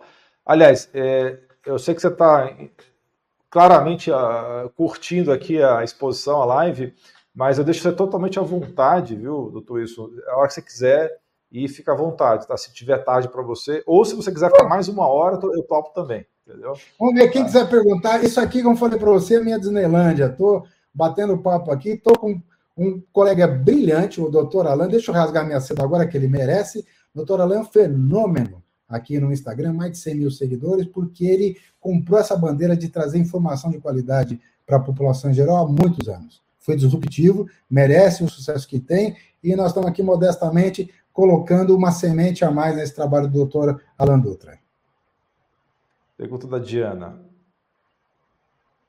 Existe andropausa precoce. É o termo correto, não é andropausa, Diana, é deficiência de testosterona. Existe sim, tá? Eu trato muitos homens com deficiência de testosterona, e como eu já disse para você no começo, metade dos meus pacientes tem menos de 40 anos. E eles são homens com deficiência de testosterona? Sim. Eu tenho um paciente com 30 anos com a testosterona com nível do cara de 80. Era para acontecer, não é. Existem problemas testiculares que podem causar isso? Existem, tá? A causa mais comum de deficiência de testosterona em homens jovens antes dos 40 anos, já vou te contar, são três. É pessoal da bomba, que tomou injeções de testo para ficar forte. Isso acabou com a produção natural de testosterona dele. E às vezes vai no médico e não conta isso por vergonha, tá?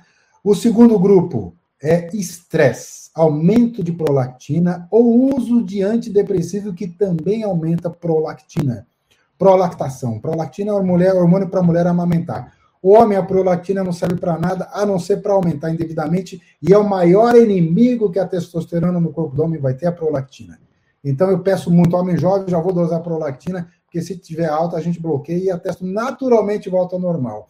E a terceira causa, que é muito comum, Alan sabe disso de cátedra, é varicocele. Varicocele, igual tem varizes nas pernas, homens podem ter varizes dentro do testículo, chamado varicocele. É uma condição que o sangue bom não chega, porque tem varizes lá acumulando com sangue venoso, sangue rico em gás carbônico, pobre em oxigênio. Então, o testículo trabalha asfixiado, produz menos espermatozoide de qualidade e não produz testosterona. Então, existe deficiência de testo em homens jovens, essas três causas. Pode ser também ah, essas doenças que eu falei para você, obesidade, diminuir testosterona em homens jovens, a insulino resistência que eu citei, tá certo? O uso de antidepressivo, uso de estatina, remédio para baixar colesterol, às vezes depleta testosterona homem jovem. Então, não é necessariamente a andropausa, mas a gente chama corretamente deficiência de testo, que pode ocorrer sim em homens, uh, homens com, usando finasterida, infelizmente, né? Então, pacientes com 25 anos de idade com a testo destruído por causa da finasterida. Então, existe uma série de patologias que podem realmente levar a deficiência de teste em homem jovem. Quisera eu não tratar a deficiência de teste em homem jovem. Metade do meu consultório são homens com, com menos de 40 anos, e eu, eu também trato muita mulher que o doutor Alain falou uma coisa interessante. Eu vou, vou chegar no mote do nosso. A gente começou a falar, vamos fazer uma live, vamos falar da terapia no casal. Eu sou andrologista, a gente comecei a tratar de homem. Mas é fundamental trazer equilíbrio para o casal. Eu falo para os meus alunos ginecologistas, tenho milhares de colegas alunos ginecologistas do Brasil todo que eu tive o prazer de ministrar uh, aulas em terapia hormonal, e eu falo para eles ou elas, falo, você é gineco? Trata da sua, da sua paciente mas aprenda a tratar de homem. Eu vou te ensinar a tratar de homem. Sabe por quê? Porque eu te dou dois meses, o marido vai aparecer no seu consultório. Você é a única médica da cidade que faz essa terapia e você vai deixar a mulher que é um fusquinha, ela vai virar um, vai virar uma Ferrari. E o marido, coitado, quando os dois estavam fusquinha, estava bem. Ela virou uma Ferrari, o marido fusquinha não vai acompanhar a Ferrari, então ele vai te procurar para que ele vire Ferrari pelo menos, e você tem essa obrigação profissional de fazer isso. Tem que trazer equilíbrio no casal, que se você fizer assim, você traz uma disfunção no casal. Mesma coisa os homens. Se o homem ficar bem, aconteceu muito comigo, o Alan vai vivenciar, isso vai ser o testemunho para vocês. Eu só tratava de homem, mas o homem falava para mim, o paciente vinha, doutor, eu estou maravilhoso, mas minha mulher está mortinha. Nós temos os dois, 55, 60 anos, eu estou bem, ela está sem prazer, ela tem dor. Você me ajuda? Eu comecei a tratar a, a, a esposa dele. Ela ficava bem, ficava ótima, trazia a irmã, a irmã trazia a mãe, que trazia que trazia amiga. Então, nós somos médicos integrativos e eu, eu sou testemunho junto ao Alan. Metade dos meus pacientes são homens, metade são mulheres. E a gente aceita todos, porque a gente quer trazer o equilíbrio, o casal conversando na mesma sintonia. Conversar na mesma sintonia baixa é ruim, né? Mas vamos conversar na mesma sintonia alta, que é o que a gente quer. É, tem até um depoimento, não vou falar o nome da pessoa, a pessoa teve até o desprendimento de dar um depoimento, mas como é negativo, eu não vou mostrar o nome da pessoa, mas ele está comentando, um homem, estou barrigudo e não tenho libido. Exatamente o que você falou, a síndrome metabólica é uma das causas é. de queda de testosterona. É, é. Vamos para o próximo a gordura, que... A gordura suga a testosterona, literalmente. Metade da gordura está no sangue, que a gente dosa, na saliva é bom porque tem a livre, outra metade está escondida dentro do tecido gorduroso. E vai virar estradiol e vai virar estrona, que é pior ainda. Lembra que eu falei que estrona é perigoso para a próstata? Então a gordura é, é pró-cancerígena, gente. Eu preciso falar. A maior causa de câncer de mama na mulher na pós-menopausa não é reposição hormonal, é obesidade. Com certeza. Com certeza. E fora os, os xenobióticos, os xenoestrógenos que as mulheres estão tendo contato o tempo todo. É, juntando estresse, falta de sono, desequilíbrio dos outros hormônios, junta essa salada Mas, toda e é... é... É o mundo contemporâneo, né? O mundo contemporâneo. O que tomar quando não se pode fazer reposição abidêntica? Boa pergunta, Regina. Como eu já falei para você, as mulheres você tem aquela opção dos fitoterápicos, né? Os homens também têm fitoterápicos, tá? Você tem hoje uma série de, de, de suplementos alimentares que a gente chama, né? Tríbulos terrestres, a maca peruana, você tem o feno grego, você tem o lepídio maiene, tem uma série de suplementos que são usados, né? Válidos, vários deles tem trabalhos que estimulam o hormônio luteinizante, que vai lá no testículo estimular testo. É possível sim. Você tem suplementos alimentares que homens e mulheres podem usar quando não houver a possibilidade da via de reposição hormonal. Claro, que nada no planeta chega perto dos hormônios em termos de potência e de eficácia. Mas, como eu falei no começo do nosso papo, hormônio é para quem pode, não é só para quem precisa. Quando houver um impedimento, você lembre que você tem esses vários suplementos, tanto para homem quanto para as mulheres, e claro, a gente tem toda uma estrutura é, secundária para segurar tratar de biose intestinal, repor as vitaminas, os sais minerais, eliminar os metais pesados do corpo, evitar os vícios, né, o tabagismo, é, né, o excesso, o alcoolismo, o uso de drogas, o sedentarismo, a gente corrigindo um monte de coisas, você vai ajudar demais a melhorar a qualidade de vida. Maravilha. Exatamente isso. Aí, não sei se você também trabalha com Vitex Agnus Castos, com Angélica Sinensis. E... Angélica Sinensis tem, Black primeiro... Roche, essas coisas. É. Para mulher também bem interessante. São maravilhosos, né? O doutor Alan está mostrando que existe hoje uma série de suplementos, de medicamentos, de fármacos que não são industriais e que são associados e têm resultados maravilhosos. Por que, que você não ouve falar deles? Porque não tem um lobby da indústria em si. Filagite para homem também é bem interessante também para testosterona. Exato. Tem várias coisas aí. É. Tem extratos Carla... padronizados de achaganda, tem um monte de coisa. Um monte de coisa. Sim, né? né? É. Doutora, a senhora Carla Santos, há anos não consigo sair do pico máximo de estresse, não durmo profundamente há cinco anos, olha lá. Não dorme, né? Ela já provavelmente teve o cortisol altíssimo, hoje já deve estar com baixa reserva adrenal. Tem noites que eu não durmo nada, vivo cansada, sem disposição nenhuma e sem vontade de viver. Entendo você, Carla, entendo você. Eu vou te dar uma dica, minha querida. Procure um médico que tenha conhecimento de, de leitura de hormônio na saliva. E você vai pedir para o seu médico a curva hormonal salivar. Esse é o primeiro exame que você deve fazer. Né? Você vai cuspir no tubinho de saliva, né? você vai cuspir, cuspir no tubinho de manhã, à tarde, à noite. Na madrugada, se você acordar espontaneamente, cuspa de novo meio tubinho daquele, fecha aquele tubinho Aquele tubinho dura 30 dias em temperatura ambiente sem estragar, né? E vai mandar para um laboratório que vai ler o seu cortisol como é que está. Muito provavelmente você vai passar o dia com o cortisol no chão. Não tem energia, não tem vida. Cortisol é vida. Ah, mas cortisol é estresse. Cortisol cronicamente alto é ruim. Cortisol é igual estradiol, né? A gente brinca. É um hormônio que tiver continuamente alto é ruim, continuamente baixo é ruim. O cortisol também, né? Então, procure não no sangue. O sangue mostra uma foto do momento. Você colher sangue às sete da manhã, você vai ter uma foto. Imagine que a saliva é um filme de uma hora, é bem diferente numa foto. Um filme de uma hora você vê muito mais a imagem do que numa foto. Então eu digo, faça essa analogia, procure fazer a dosagem da curva salivar de, de 24 horas com, com um profissional que você vai ser tratado, vai ter, vai, vai se recuperar sua curva de cortisol, você vai voltar a viver. Porque quem não, eu brinco numa linguagem leiga, Carla, quem não dorme não presta. É dormindo que a gente produz a orquestra hormonal, a gente produz tudo de madrugada.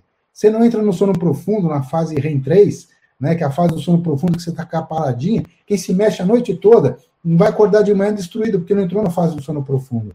Cortisol, no teu caso, é vida. Faça a curva do cortisol salivar, sua vida vai mudar da água para o vinho quando você equilibrar o cortisol. Com certeza. Essa pergunta também é bem interessante porque entra numa uma polêmica danada também. Olha, a gente tem um mote, a gente, a gente deu mais de 50. Você, semana que vem, eu vou ter o grupo número 54 aqui, doutora Alain, em terapia de certificação hormonal, meus, meus, meus alunos, com muito prazer. 75, o grupo 55 São Paulo daqui a um mês. Graças a Deus, todos eles votados há um ano. E é uma pergunta é, é, frequente, né? Até que idade eu posso fazer terapia de reposição hormonal? Eu já brinco, pergunto para o meu outro professor, responde aí. E aí, claro, pré-combinado de falar até a missa de sétimo dia, tá? Então, homens e mulheres, não existe idade máxima para fazer reposição hormonal. Você deve fazer até o último dia de vida, se possível e se necessário. É claro que nós vamos ter que ajustar a dose, porque a partir dos 70 anos, a pessoa vai perdendo o volume corporal, vai perdendo mais massa óssea e muscular, que não deveria. Né? O envelhecimento é um processo de involução corporal por falta de hormônio. É a planta murcha. Você não vai tendo hormônio, você vai encolhendo, encolhe tudo, você vai evoluindo. Aquele cara que tinha 1,80m, ele vai chegar aos 80 anos com 1,74m, porque ele encolheu. Mulher é a mesma coisa, né? Os músculos vão encolhendo, os ossos vão encolhendo, os órgãos internos vão encolhendo, e não era para ser assim. Era para a gente ter a vicissitude da vida jovem. Então, reposição hormonal não é, não é até os 70, é qualquer fase da vida. A mulher, que se fale muito importante, na mulher existe uma coisa chamada janela de oportunidade, isso é muito importante. A mulher tem que fazer terapia de reprodução dentro dos 10 primeiros anos da menopausa. Obrigatoriamente. Ah, então isso impede de fazer depois dos 10 anos? Não. Só que a paciente vem procurar com 14, 15 anos de pós-menopausa, o estrago que a falta de hormônio fez nesses 10 anos não, não vai se recuperar. Tá? O, o endo... já não está aceitando tão bem. Já não aceita. O maior, o maior estrago que eu vejo, Alain, é no endotélio. O endotélio é o veludo que forra as artérias por dentro de homens e mulheres. O estrogênio é fundamental para o endotélio da mulher. Se a mulher ficou 10 anos sem, sem reposição de estrogênio, o Alzheimer vai vir com tudo, pode ter certeza. Só que as artérias que deveriam ter essa elasticidade estão endurecidas e não vão voltar mais a ter elasticidade da juventude. Então, quando você faz terapia, essa artéria está cheia de cálcio. Se o médico não faz estudo antes e dá hormônio, o hormônio vai fazer o que ele faz, vai tentar dar vida para essa artéria. Quando essa artéria distende, aquele cálcio vai soltar e vai, trombo, vai dar trombose. Aí, ah, o hormônio deu trombose. Não. De novo, foi paciente mal avaliado, fora da jornada de oportunidade, que teve terapia, é, tem que fazer estudo Doppler, aqui a gente olha aqui, não, com estudo com uma, um, ultrassom chamado Doppler, você olha as artérias dessa mulher, 20 anos sem reposição na menopausa, vamos avaliar se ela pode fazer reposição. Entendeu? Na dúvida, se começa com fitoterápico, usa gelzinho, dose pequenininha, né? E não, você não vai para terapia agressiva para essas pacientes. Não impede, fora da janela de oportunidade, mas é importantíssimo que a mulher faça terapia dentro dos 10 primeiros anos, ela vai viver muito melhor. Né? Homem não tem limite, contanto que ele tenha saúde prostática em dia. Perfeito. Regina, mais uma pergunta boa aqui. Aromatase. Acho que, ela está querendo, tá querendo dizer que o estrogênio está alto, né? Deve ser isso. O estrogênio está alto. É uma boa pergunta, o cara é jovem, tá? É. O que a aromatase, vamos explicar. A aromatase é uma enzima que rouba a testosterona e transforma em estradiol. As mulheres, vocês mulheres são máquinas naturais de aromatase. O seu ovário primeiro produz testosterona e no seu corpo, adrenal também produz androgênios e aquilo, 60% daquilo, 70% daquilo vai virar estradiol. A mulher é uma máquina de aromatase. O homem transporta, transforma 3% da testo em estradiol. O homem não tem essa potência que a mulher tem. Acontece que existem algumas situações anormais em que aumenta a aromatase nos homens, que é o rapaz está falando do homem jovem. A mais comum é a obesidade, que a maior fábrica de produção de aromatase é o tecido gorduroso, notadamente a gordura visceral, essa gordura da barriga. Então, o homem jovem, se ele for sobrepeso obeso, ele vai produzir muita aromatase. A testo dele vai ser roubada, vai ser convertida em estradiol. E o homem não aguenta níveis altos de estradiol, como a mulher também não aguenta. Lembra que eu falei dominância estrogênica? Existe a dominância estrogênica no homem, excesso de estradiol.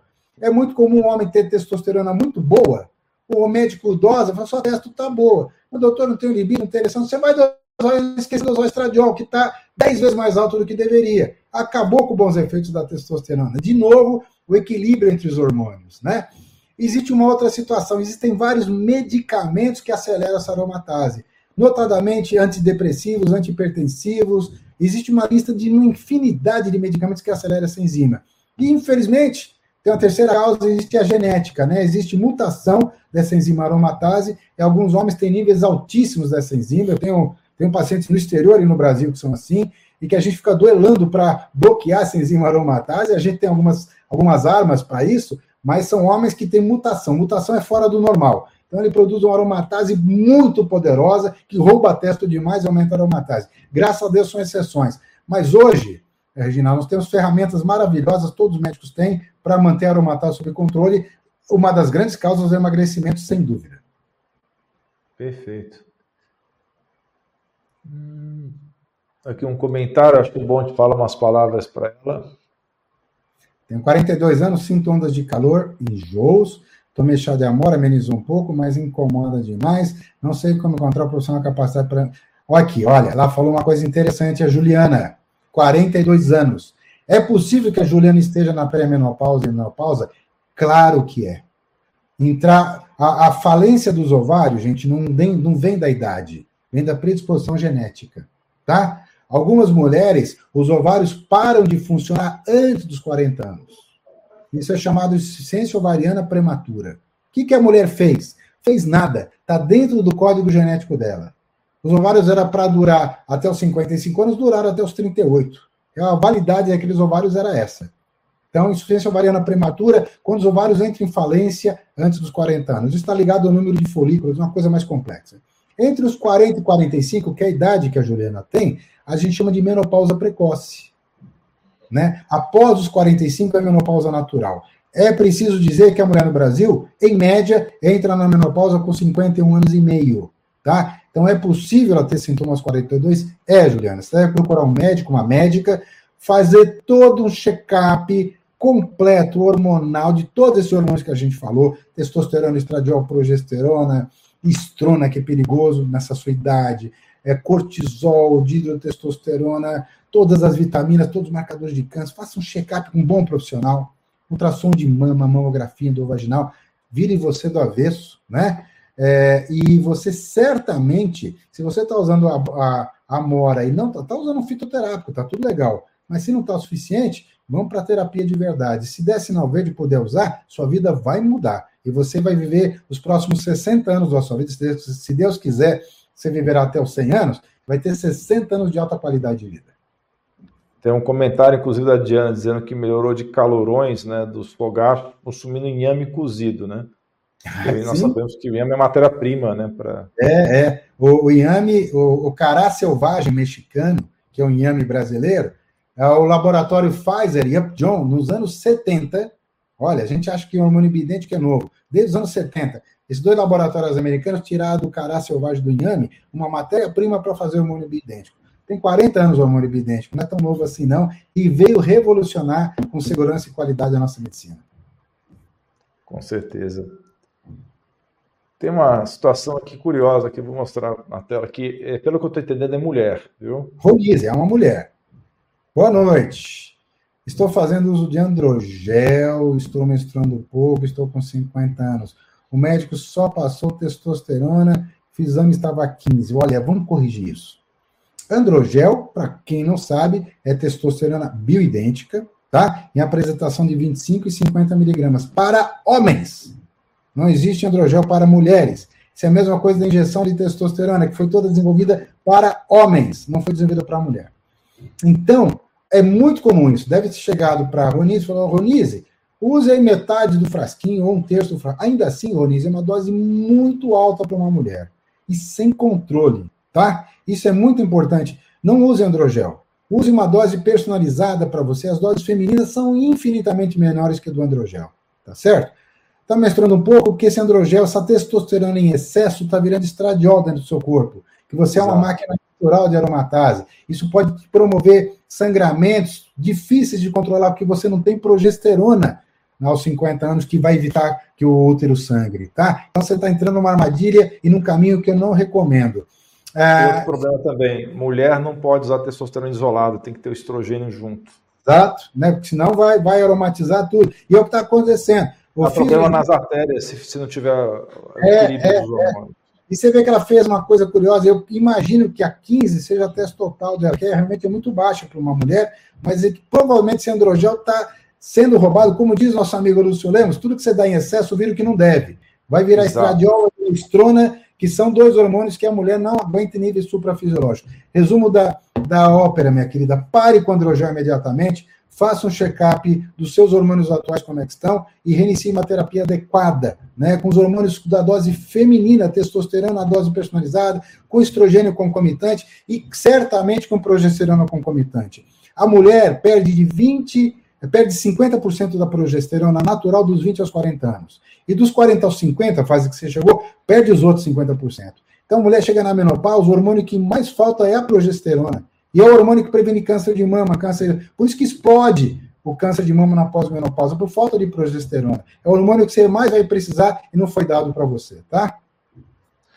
Com certeza. Como é que tá o ânimo aí? Aguenta mais, Wilson? Ih, cara, eu vou beber uma água.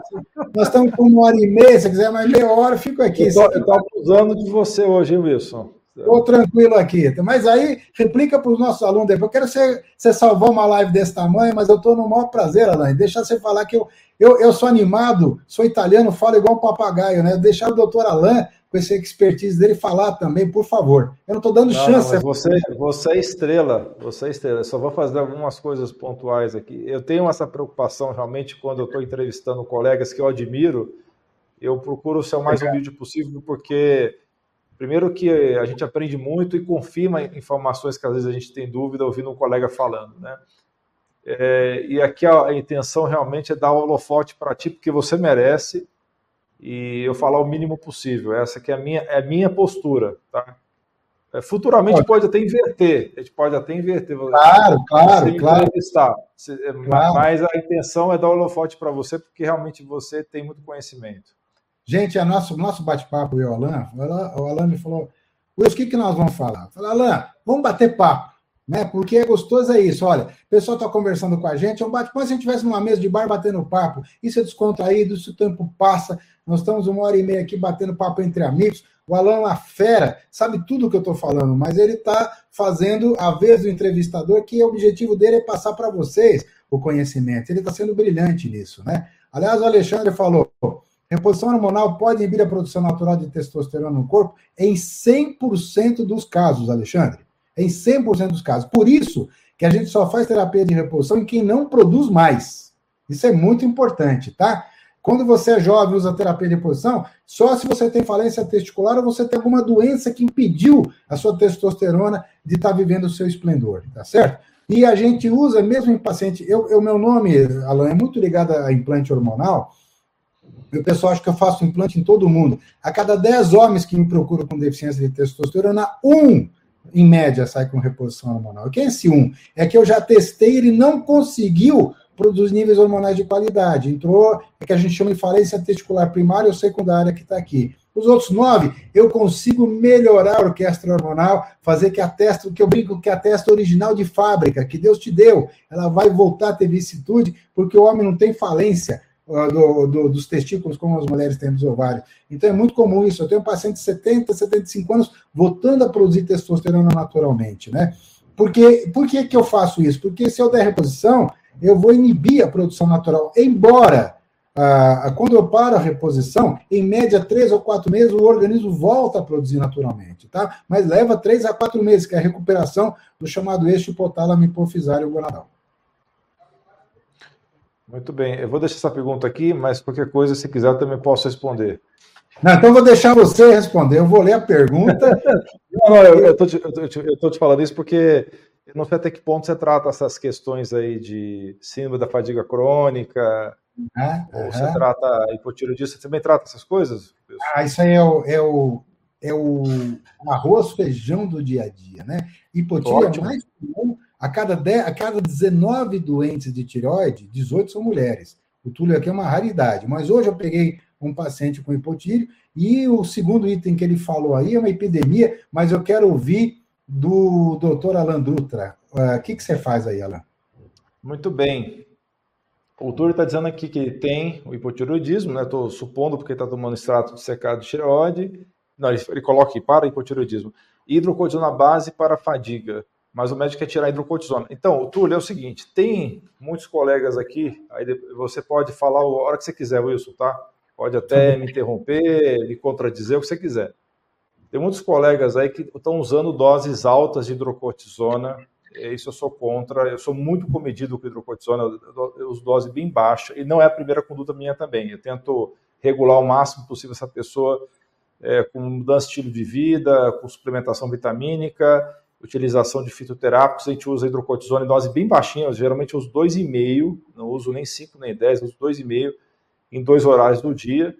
Então, só que por causa disso, é isso que ele está falando, quando para depois suspender essa hidrocortisona é um problema, porque a pessoa fica dependente, mesmo sendo um, um corticoide natural, sendo um corticoide que tem uma potência relativa um quarto em, é, em relação à prednisona, mesmo assim ela tem essa questão de você ter dificuldade de você depois desmamar. Então, Júlio, o que, que eu te recomendo? Você vai desmamar aos pouquinhos a hidrocortisona, rever o seu estilo de vida, se está tudo em ordem, se está dormindo direito, se você está gerenciando o estresse, está fazendo atividade física regular, se você está se alimentando corretamente e vai desmamando um pouquinho, entrar aí com moduladores aí, você pode entrar com vários fitoterápicos que pode estar ajudando você na sua energia para poder desmamar você dessa hidrocortisona.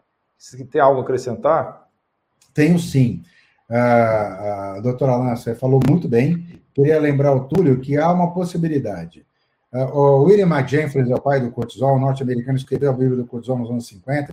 Eu montei um curso de mais de seis horas sobre, sobre cortisol. Eu sou apaixonado no assunto. Mas é, o Kendall, nos anos 50, desenvolveu vários fármacos, entre eles a hidrocortisona, desenvolveu drogas sintéticas, chamadas glicocorticoides. E nos anos 50 se começou a usar glicocorticoide, que é para doença autoimune. Tem artrite reumatoide, tem asma brônquica, tem o lúpus, tem doenças autoimunes, o glicocorticoide foi para isso. Só que os médicos conheciam pouco os glicocorticoides, começaram a usar muito. E o glicocorticoide, ele falou, é 4 a 10 vezes mais forte que a, cortisona, a hidrocortisona, que é o cortisol natural. Aí os pacientes começaram a inchar demais, a imunidade desabava, paciente tinha problemas, o rosto ficava redondo, a imunidade saía, doença para todo lado, trombose para todo lado. Ah, meu Deus, glicocorticoide é um veneno. Essa, essa miscelânea, essa confusão dos trabalhos de Kendall dos anos 50 e 60 fez com que se amaldiçoasse os glicocorticoides, que têm indicações muito específicas e realmente são muito poderosos, né? E hoje a grande maioria dos médicos não sabe diferenciar cortisol de glicocorticoide. Então há o risco aí do médico do Túlio ter falado hidrocortisona, o cara está pensando em prednisolona, dexametasona, em glicocorticoide, está com medo de fazer mal para o Túlio. O médico, é, ele está tá mirando no alho e acertando no galho. Né? Então, de repente, é a hidrocortisona que pese, que tem que fazer esse desmame, que o doutor Alan falou, mas eu corro na observação do médico, é muito comum, gente. 90% dos médicos não diferencia cortisol ou hidrocortisona base, que é isomolecular idêntico, de glicocorticoide, que é um outro mundo que eu uso em raríssimas exceções. Exatamente, pode ser que ele estivesse falando realmente de prednisona, né, e não de é. hidrocortisona. Tem que ter, levar isso em consideração. E quer tirar. Né? Aí o médico está com boa intenção, mas atirando, atirando no fármaco errado. Tem um comentário aqui da Elza. Eu vou, vou, vou, não, eu vou ler para você falar de novo. Meu ginecologista me indicou cirurgia para retirada do útero por causa de miomas, mas ainda não fiz. Estou fazendo a reposição hormonal bidente, razão do síndrome de menopausa, inclusive calorão. Eu tenho uma opinião, mas eu quero, eu estou curioso para ouvir o doutor Alan, que queria falar sobre isso. Muito bem. Ah, injeção de inclusive calorão.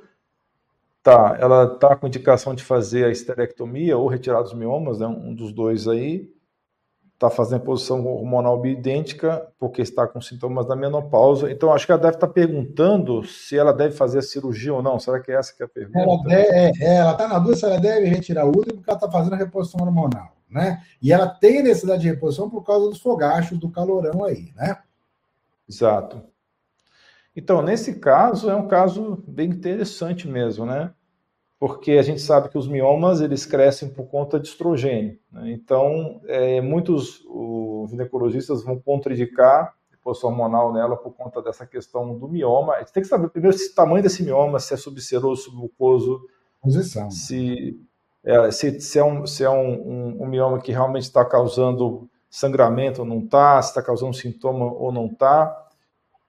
É, se você fizer uma reposição hormonal bem feita, tomar muito cuidado com a dose do estrogênio, né, talvez pensar aí, aí eu queria até ouvir a opinião do Dr. Wilson, pensar em usar uma gestrinona nesse caso de uma maneira é, para controlar esse mioma, sim, dá para fazer essa reposição e talvez, dependendo do caso, até evitar essa cirurgia. O que, que você tem a dizer? É, é, é assunto interessantíssimo, né? Eu tenho centenas de casos igual o teu, Lisa. Centenas, tá? Uh, o estrogênio, doutor Alão foi preciso. O estrogênio cresce tecido, cresce mioma principalmente. O mioma depende da posição, tá? Ele tem três posições. O mais grave é quando ele está atrás do endométrio, chamado submucoso, que esse sangra muito. Esse ou você tira o mioma, ou você faz ablação, que é raspar o endométrio numa cirurgia, ou você tira o útero. O submucoso, a posição dele, esse sangra demais, tá? O dentro do muro do útero, chamado intramural subseroso, já não tem tanto problema. Só que às vezes o útero vai crescendo tanto, e existem alguns miomas que têm um chamado fator de crescimento, growth factory. E uma pequena quantidade de estradiol, o mioma já cresce muito. Entendeu? Então não precisa ser grande quantidade. Ah, qual pessoa tem isso? É raro. Ocorre em 4, 5% das mulheres, mas tem. Eu tenho um paciente que o útero puff, cresce assim em seis meses avassaladora, avassaladoramente, e não era para crescer. É que ela tem fatores de crescimento que fez o útero ficar gigante. Tem que fazer esterectomia nesse caso, tá? No teu caso, eu sou mais pragmático, tá? A gestrinona é um tremendo fármaco, uh, nesse caso, para usar eventualmente endovaginal, né? Para dar uma ação calmante no útero. Eu não gosto da gestrinona implante na menopausa, doutora Alain, não indico, inclusive, porque não tem estudo Exato. sobre isso. E que é um poderoso antiestrogênico para mulher que não tem estrogênio. Né? Então é um contrassenso a gestrinona na forma de implante. Eventualmente é do vaginal, mas na verdade o que te falta é progesterona. Né? Às vezes você tem que começar a usar uma dose de progesterona muito mais alta. Às vezes progesterona oral você usa 100 miligramas. Se não está segurando, usa 200. Se 200 não segura, Exato. você pode usar 200 miligramas. Né? E se não resolver com progesterona, aí sim, né? Tá sangrando, tá sangrando, tá sangrando. Eu falo que você está fora da idade reprodutiva, você já está na menopausa, né? E a, quando houver o tempo certo, eu tenho centenas de pacientes que eu indiquei, nenhuma se arrependeu. Elas fizeram a esterectomia, hoje se o útero não for muito grande, você faz por via vaginal, ou se não por via, é igual aquela da cesárea, fenistil, e essas mulheres, uma vez retirado o útero, ela vai estar livre para fazer reposição hormonal até o final da vida, sem o maior efeito colateral da reposição, que é o sangramento vaginal. E não é menstruação, é sangramento, porque não está ligado ao ciclo menstrual. É que o endométrio cresce pelo estradiol, a progesterona estava lá para segurar, só que a progesterona não existe. Aquele endométrio desmorona, ela sangra, sangra, você vai levar anemia, vai correr com atrás da anemia, a esterectomia resolve isso de uma vez por todas. Todas que eu indiquei falaram isso foi a melhor coisa que eu fiz na vida. Exatamente. É, tem que saber ponderar muito bem isso daí. E quando eu falei da gestrinona, eu estava pensando justamente na gestrinona endovaginal e não na, hum. no implante. Sistêmica não, é, certinho. É. Uh, uma, uma, pergunta da Silvana aqui, que a gente sabe que sim, né? Opa! Isso é uma paixão. Gente, é, osteopenia, vamos, vamos dar nomenclatura, tá? A gente tem tecido ósseo normal, aí tem um processo de, de perda de tecido ósseo inicial chamado osteopenia, e tem um agravamento, grande agravamento da perda da qualidade e do tecido ósseo, dos ossos do corpo, chamado osteoporose. Osteoporose se torna problemática porque chega um processo chamado fratura patológica. Chega uma fase que o osso fica tão frágil que homem e a mulher estão andando eles caem. Não, mas não tropeçou em nada, caiu e quebrou o fêmur é que o osso não aguentou o peso do próprio corpo, o osso virou uma porcelana, ele simplesmente se partiu. Esse é o risco da osteoporose, fratura de vértebra também pode acontecer. E existem dois elementos na natureza que cicatrizam o osso: testosterona e estradiol. Tá? Ah, mas e vitamina D? Fantástico. Cálcio vitamina D é para a armadura que reveste o osso, a, a fase inorgânica. A armadura né, dos ossos, vitamina D maravilhosa, cálcio, tudo bem. Agora, dentro do osso tem vida. Né? Tem os osteoblastos que constroem osso. Quem que estimula o osteoblasto? Quem constrói osso? Testosterona nos homens e nas mulheres. E faz uma dupla perfeita com estradiol, que, que inibe os osteoclastos, que são células que gastam o osso. Então, olha que como a natureza é sábia. A testosterona constrói osso e estradiol impede que o osso seja absorvido. Por isso que dois terços da osteoporose ocorrem nas mulheres e um terço só nos homens porque as mulheres são mais privadas, coitada. Ela perde testosterona e perde estradiol. Perde quem constrói e perde quem previne que o osso seja roubado. Os homens só perdem testosterona majoritariamente, muito, muito pouco estradiol. Por isso que dois terços dos casos de osteopenia e osteoporose estão nas mulheres e um terço nos homens. Repor hormônio nesses dois sexos reverte osteopenia osteoporose. Aí, Alan, vou até fazer uma observação. Ah, se há uma indicação para implante hormonal de testo no homem, testo estradiol na mulher, é a osteopenia osteoporose. É, o gel, trabalhos mostram que o gel cicatriza osso em 2% ao ano, os PET, os adesivos hormonais em 4% ao ano, os stripes também, e os implantes cicatrizam ossos na razão de 8% ao ano, quatro vezes mais que o gel. Então, eu tenho um paciente com osteopenia osteoporose, homem e mulher, já cai no meu radar aqui implante hormonal, porque a gente sabe cicatriza osso mais rapidamente. Mas é a melhor via para se a osteopenia se reverte para o osso normal com tempo de reposição. Perfeito.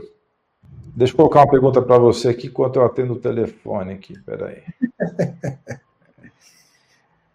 Alex, um rapaz aqui. Tratamento com hormônio injetável. Minha testa equilibrou, mas deu uma bagunça no estrogênio está duas vezes e meio maior. Tem como equilibrar isso sem tirar a reposição? Tem, Alex, é muito fácil.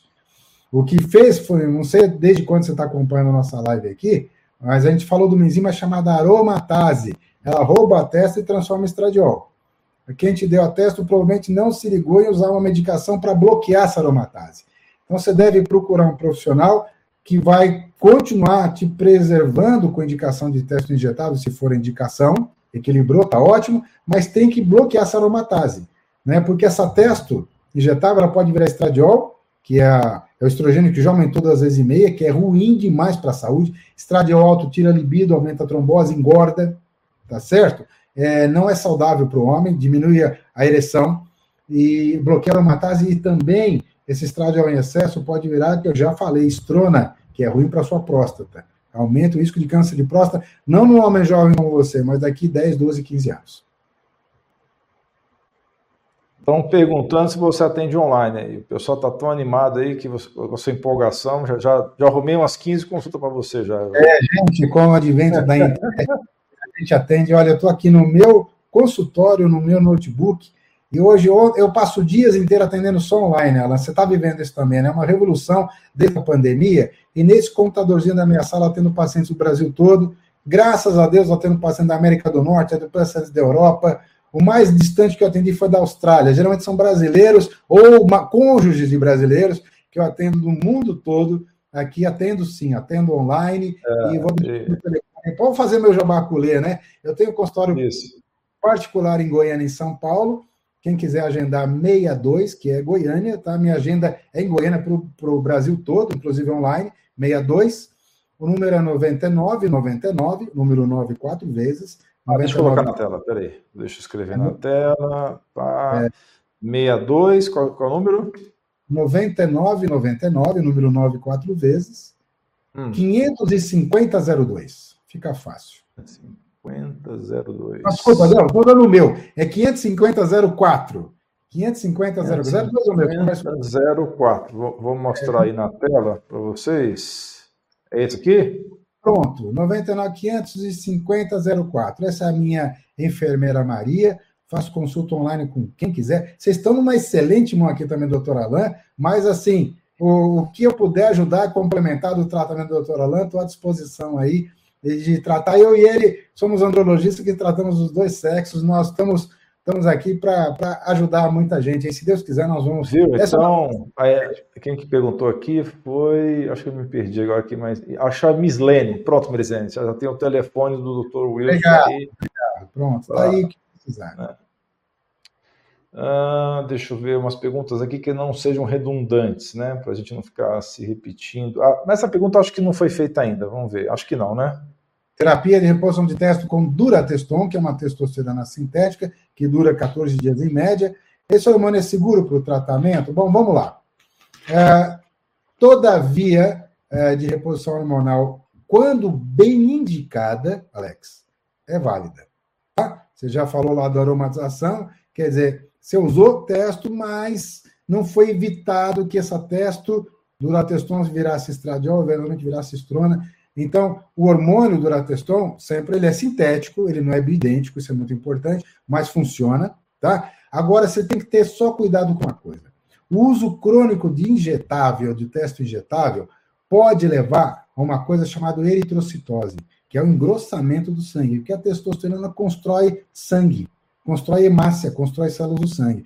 Eu tenho muito paciente que aí você tem que fazer o acompanhamento médico. O hemograma, o sangue da gente, Alex, ele é 60% água, 40% sólido. E a testosterona injetável, ela vai diminuindo a água e vai aumentando a parte sólida. Isso chama eritrocitose. Quando o sangue está em meio a meio, metade sólido, metade água, né, ou seja, vai chamar hematócrito, isso está em 50%, a hemoglobina subiu muito, está em 18%, esse sangue vai ficando mais grosso, mais grosso, mais grosso, e pode obstruir dentro de uma artéria, dentro de uma veia, levando a trombose. Quer uma analogia? Óleo do motor do seu carro. O óleo é fininho no motor, lubrifica o motor. Imagine esse óleo ficando mais grosso, mais grosso, mais grosso. Esse óleo vira uma graxa, esse óleo entope seu motor o motor trava.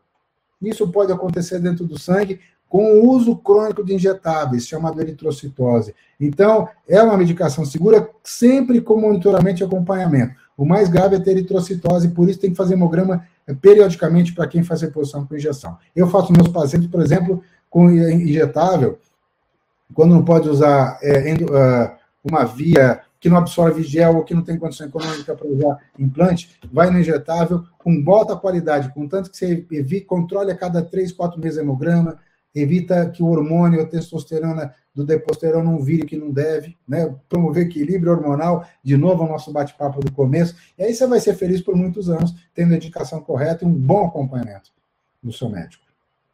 Maravilha. Uh, tem muitas pessoas agradecendo, todas vocês que agradeceram, gratidão pela, pelo agradecimento, é sempre muito bacana a gente estar tá podendo ajudar as pessoas aí que estão tá promovendo o bem. Uh, vamos lá. Isso aqui já foi respondido. Em relação à questão da aromatase.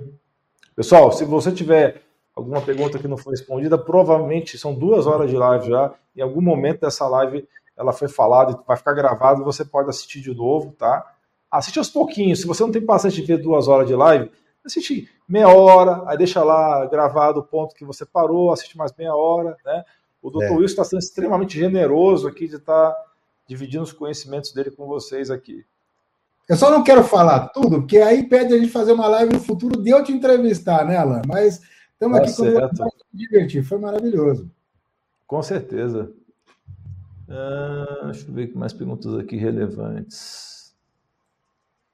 Eu vou mostrar essa aqui para você.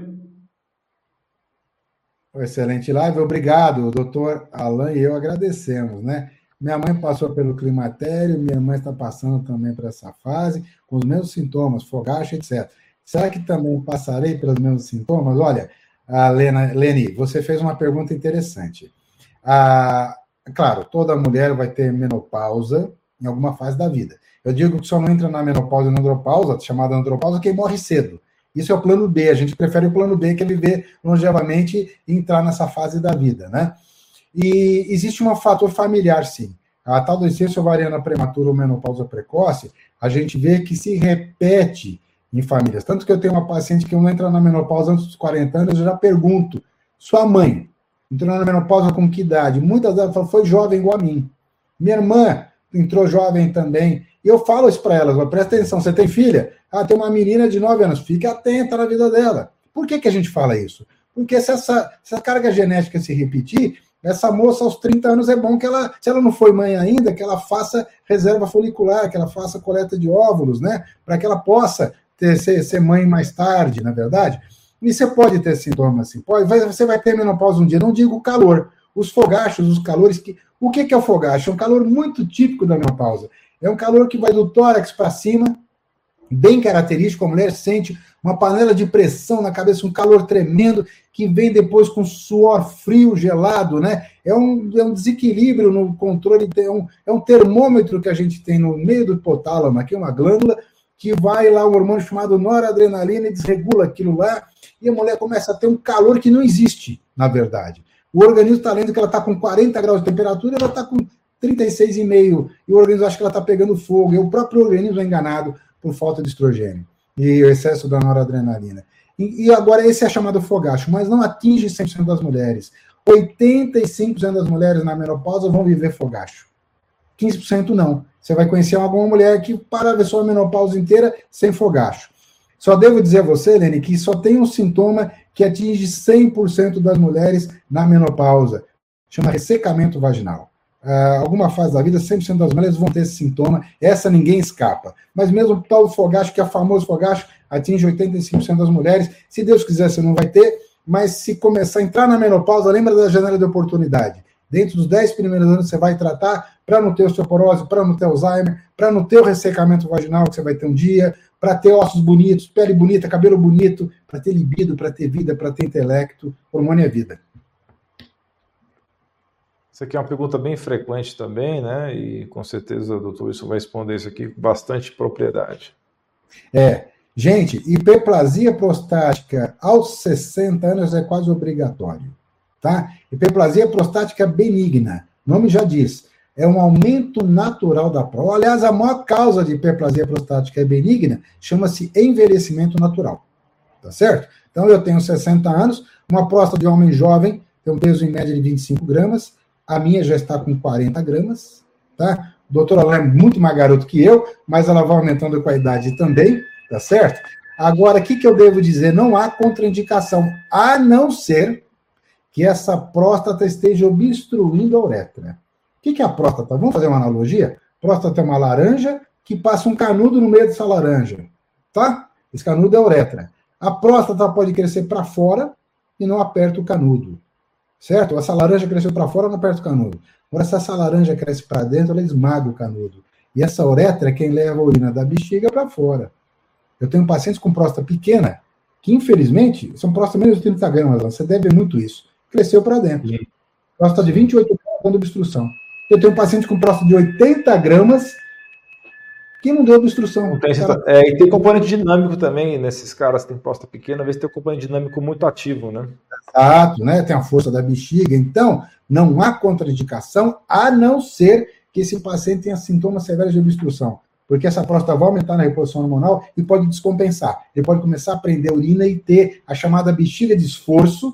Bexiga vai se esforçando, esforçando, até uma hora que a bexiga descompensa, ela entra em fadiga, fala, chega, cansei. É a atonia vesical, aquela obstrução urinária de emergência, que ele vai ter que pronto-socorro, passar uma sonda que dá uma dor tremenda. Então não há contraindicação, grande maioria não há contraindicação. Há contraindicação para o câncer de próstata, essa sim.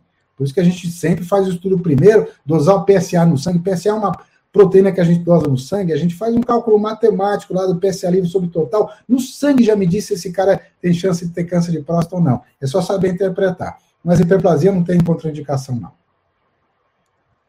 Estela Mares é uma paciente querida e que também está sempre colaborando nas lives. Aqui correndo, a Estela Mares é atleta, né? A ela é uma atleta, tremenda atleta corredora, ela, viu? É, é doping sim, viu, Estela Mares? É doping entre os atletas. É uma história curiosa. A gestrinona foi só tem um país no, no mundo que proibiu a gestrinona, chama Estados Unidos, tá? E não é por questão médica não. Existia uma atleta chamada Marion Jones, isso eu falo em aula. Por que, que não tem gestrinona nos Estados Unidos? Por questão médica não é.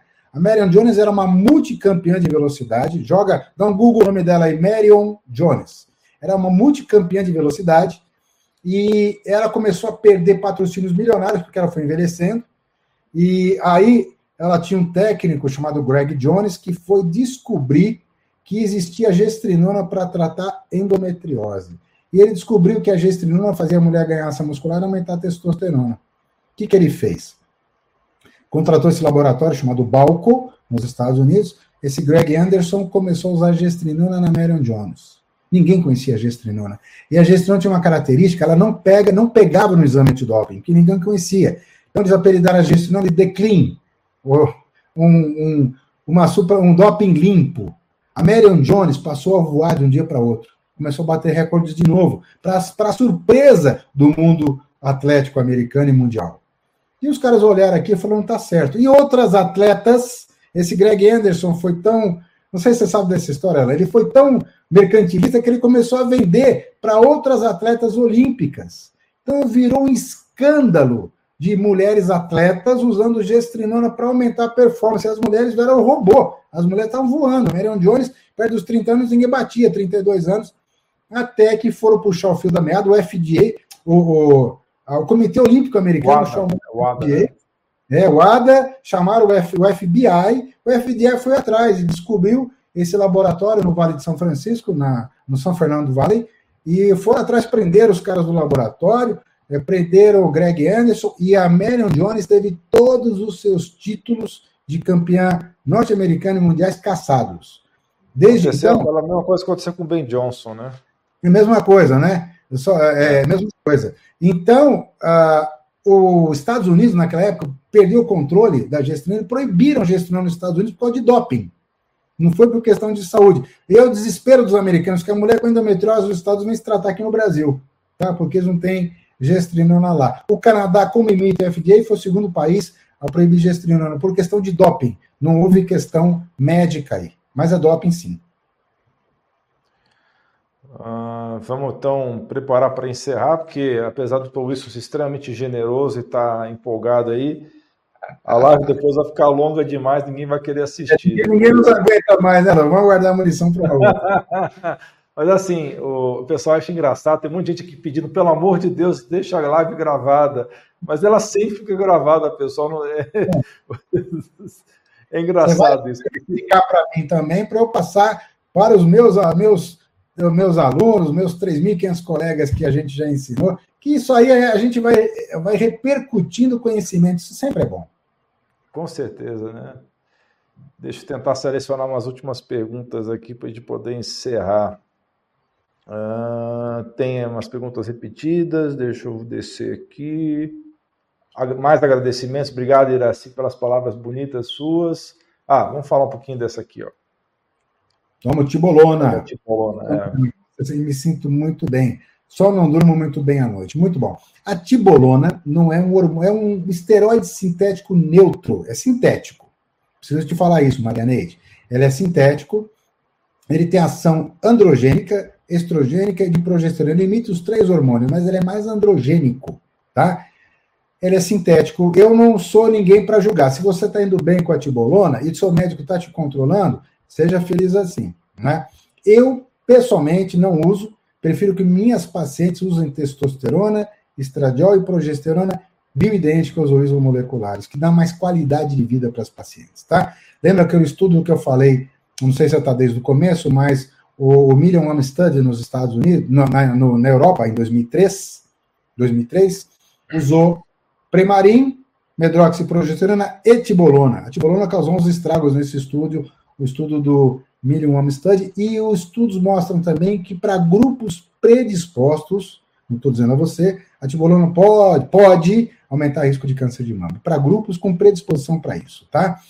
Mas assim, tá indo bem? Certamente você vai melhor com testosterona, estradiol e progesterona bioidêntica. Eu acho que você deve se dar chance de tentar um dia. Você, inclusive, vai dormir melhor com a progesterona bioidêntica, que a tibolona não está te dando esse sono de qualidade.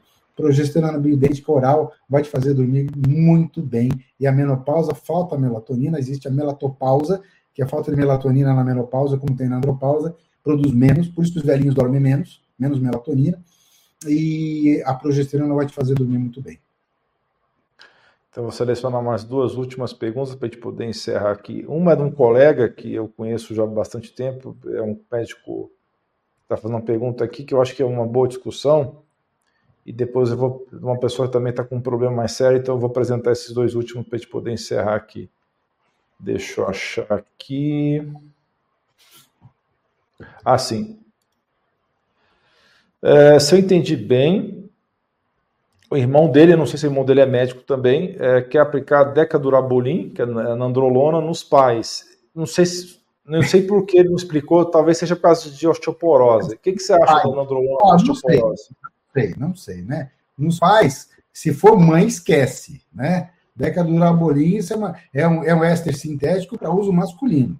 Né? Não, não indicaria nem para osteoporose, que eu tenho os melhores hormônios para isso, que são testosterona e estradiol, doutor Alexandre. Não usaria mulher de forma alguma.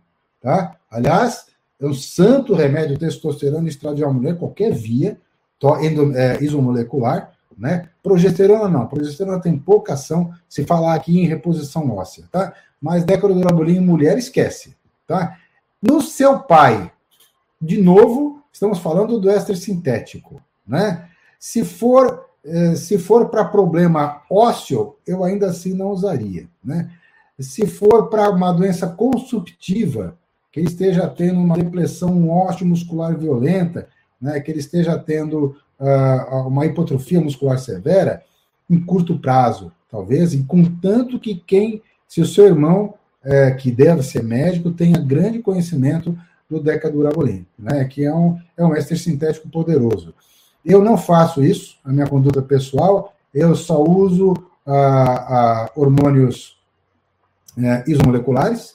Se tiver que usar sintético, eu uso, não uso nem a, o, eu não sei qual é a tua experiência, mas nem o éster de uso de três meses eu, eu gosto de usar, né? Que é o Ormus, que é o, um decanoato de, de testosterona, que é o nebido, porque três meses de inibição do eixo é muita coisa. Leva hipotrofia Eu também não gosto muito desse um decilato, um, um decanoato de testosterona, justamente porque teoricamente ele seguraria os três meses, mas na prática não segura. Não Acho segura que essa é também. É, inibe demais o eixo, são três meses de eixo hipotrofiado, né? leva hipotrofia testicular. Então, esta, se fosse usar, eu usaria o famoso deposteron aí, né, que é que é o cipionato de testosterona, que é dose curta, e eu aplico até subcutâneo, tá? Eu faço um ml subcutâneo que é mais saudável, mas é uma outra coisa para a gente conversar. Eu uso bem subcutâneo também, é, depois a gente pode trocar uma ideia sobre isso. É, é, última, é, última pergunta, para a gente encerrar aqui. Opa, menopausa e tenho meningioma cerebral. Posso fazer reposição manual idêntica? Gratidão pelo compartilhamento dos seus conhecimentos. Fernanda, muito obrigado pelo elogio. E, infelizmente, eu vou te falar que uma grande e oficial contraindicação de reposição de estradiol e alguns trabalhos dizem de progesterona é exatamente o meningioma cerebral. Tá? Quanto à testosterona é discutível, só que lembre que a testosterona pode virar estradiol, tá? E, infelizmente, minha querida, meningioma é contraindicação absoluta de terapia de reposição, mesmo bioidêntica. É contraindicação do sintético e é contraindicação de estradiol e progesterona bioidêntica. Testosterona, contanto que a gente muito bem estudado, evite aromatização, bloqueando a aromatização, talvez você possa ser usuário que seria de grande valia para a sua qualidade de vida. Mas, infelizmente, meningioma para esses dois hormônios é contraindicação absoluta, inclusive dos bioidênticos. Exatamente. Bem, pessoal, temos duas horas de live. Eu acho que eu tive só uma live mais longa do que essa, que foi com é, Cícero Coimbra, que falou também pra caramba. duas, horas, duas horas e dez aqui, foi maravilhoso. Para mim, parece que foi meia hora. Mas o que eu te falo. É verdade. Eu estou muito feliz, muito agradecido pela sua generosidade, realmente pelo seu tempo também, que a gente sabe que seu tempo é valioso. Não, mas é um prazer. Foi muito gostoso, foi muito legal e certamente nós vamos repetir isso aí, porque e, e pode fazer até num, num, formato de debate da próxima vez, assim, vai ficar até mais dinâmico, talvez, né? E vai ser a minha vez para te convidar, né, Alan? Aproveitar o doutor Alan, tão famoso, o doutor Alan médico famoso, é um orgulho estar tá me chamando aqui, um fenômeno né, de anos de trabalho de internet. Vou pegar uma colinha aqui, puxar o doutor Alan para convidá-lo para uma live futuramente. Vai ser muito legal, trocar experiência sempre é ótimo. Com certeza. Pessoal, muito obrigado por ter assistido essa live ao vivo. Fica sempre gravado, acho engraçadíssimo, né? Depois de tantos anos fazendo live, o pessoal ainda acha que eu apago as lives. Eu vou lá, apago tudo. Não, fica gravado, pessoal, fica tranquilo. É, eu vou fazer pérolas dessa live também, vou pegar segmentos e vou soltando também no outro canal que eu tenho, que é um canal que eu estou direcionando mais para a área de saúde, para os profissionais, que é um canal pequenininho ainda, mas vai crescer com o tempo. Esse tem 700 mil, né? Esse aqui é o canal é, bastante gente, mas o outro que vai crescer aos pouquinhos, a gente vai colocando também essas pérolas lá. Então fica ligado no outro canal, porque as pérolas vão para lá. Então, novamente agradecendo, doutor Wilson, pela maravilhosa exposição. Um professor assim, como raramente eu vi na minha vida, é, porque une a empolgação de expor os conhecimentos com uma didática maravilhosa e muito conhecimento. Então, essa combinação é poderosa e tive poucas vezes uma combinação tão perfeita dessas, desses elementos aí. E agradeço vocês que assistiram ao vivo também. E vamos ter lives semanais aí com profissionais excelentes, como é o caso do Dr. Wilson. Últimas palavras, Dr. Wilson. Bom, uh, eu, eu, doutor Alain, a gente se encontra em cursos, né, em congresso, e ficamos combinando várias vezes de fazer uma live dessa e nunca deu certo. Quando deu, deu para valer, né? Estamos duas horas e 13 minutos aqui. Espero que vocês tenham gostado, tenha sido proveitoso. É, eu falei, eu, nós dois temos essa mesma paixão pela medicina, pelo ensino médico, pelo conhecimento médico. Poderíamos falar até meia-noite, mas ninguém ia nos aguentar. Então, eu queria agradecer a vocês. Espero que vocês tenham tido duas horas provetosas. Vamos vendo devagarzinho essa live. Agradecer mais uma vez ao doutor Alan Dutra pela iniciativa, pelo trabalho maravilhoso de educação para a população em geral que ele faz e para a população médica. Ele é um professor, é um cara gabaritadíssimo. Eu me sinto muito orgulhoso, muito contente de ter sido chamado por essa live. Faremos outra, se Deus quiser. Muito obrigado e ótima noite a todos. Um beijo no coração de vocês, como eu costumo falar. É bem brega, mas eu gosto.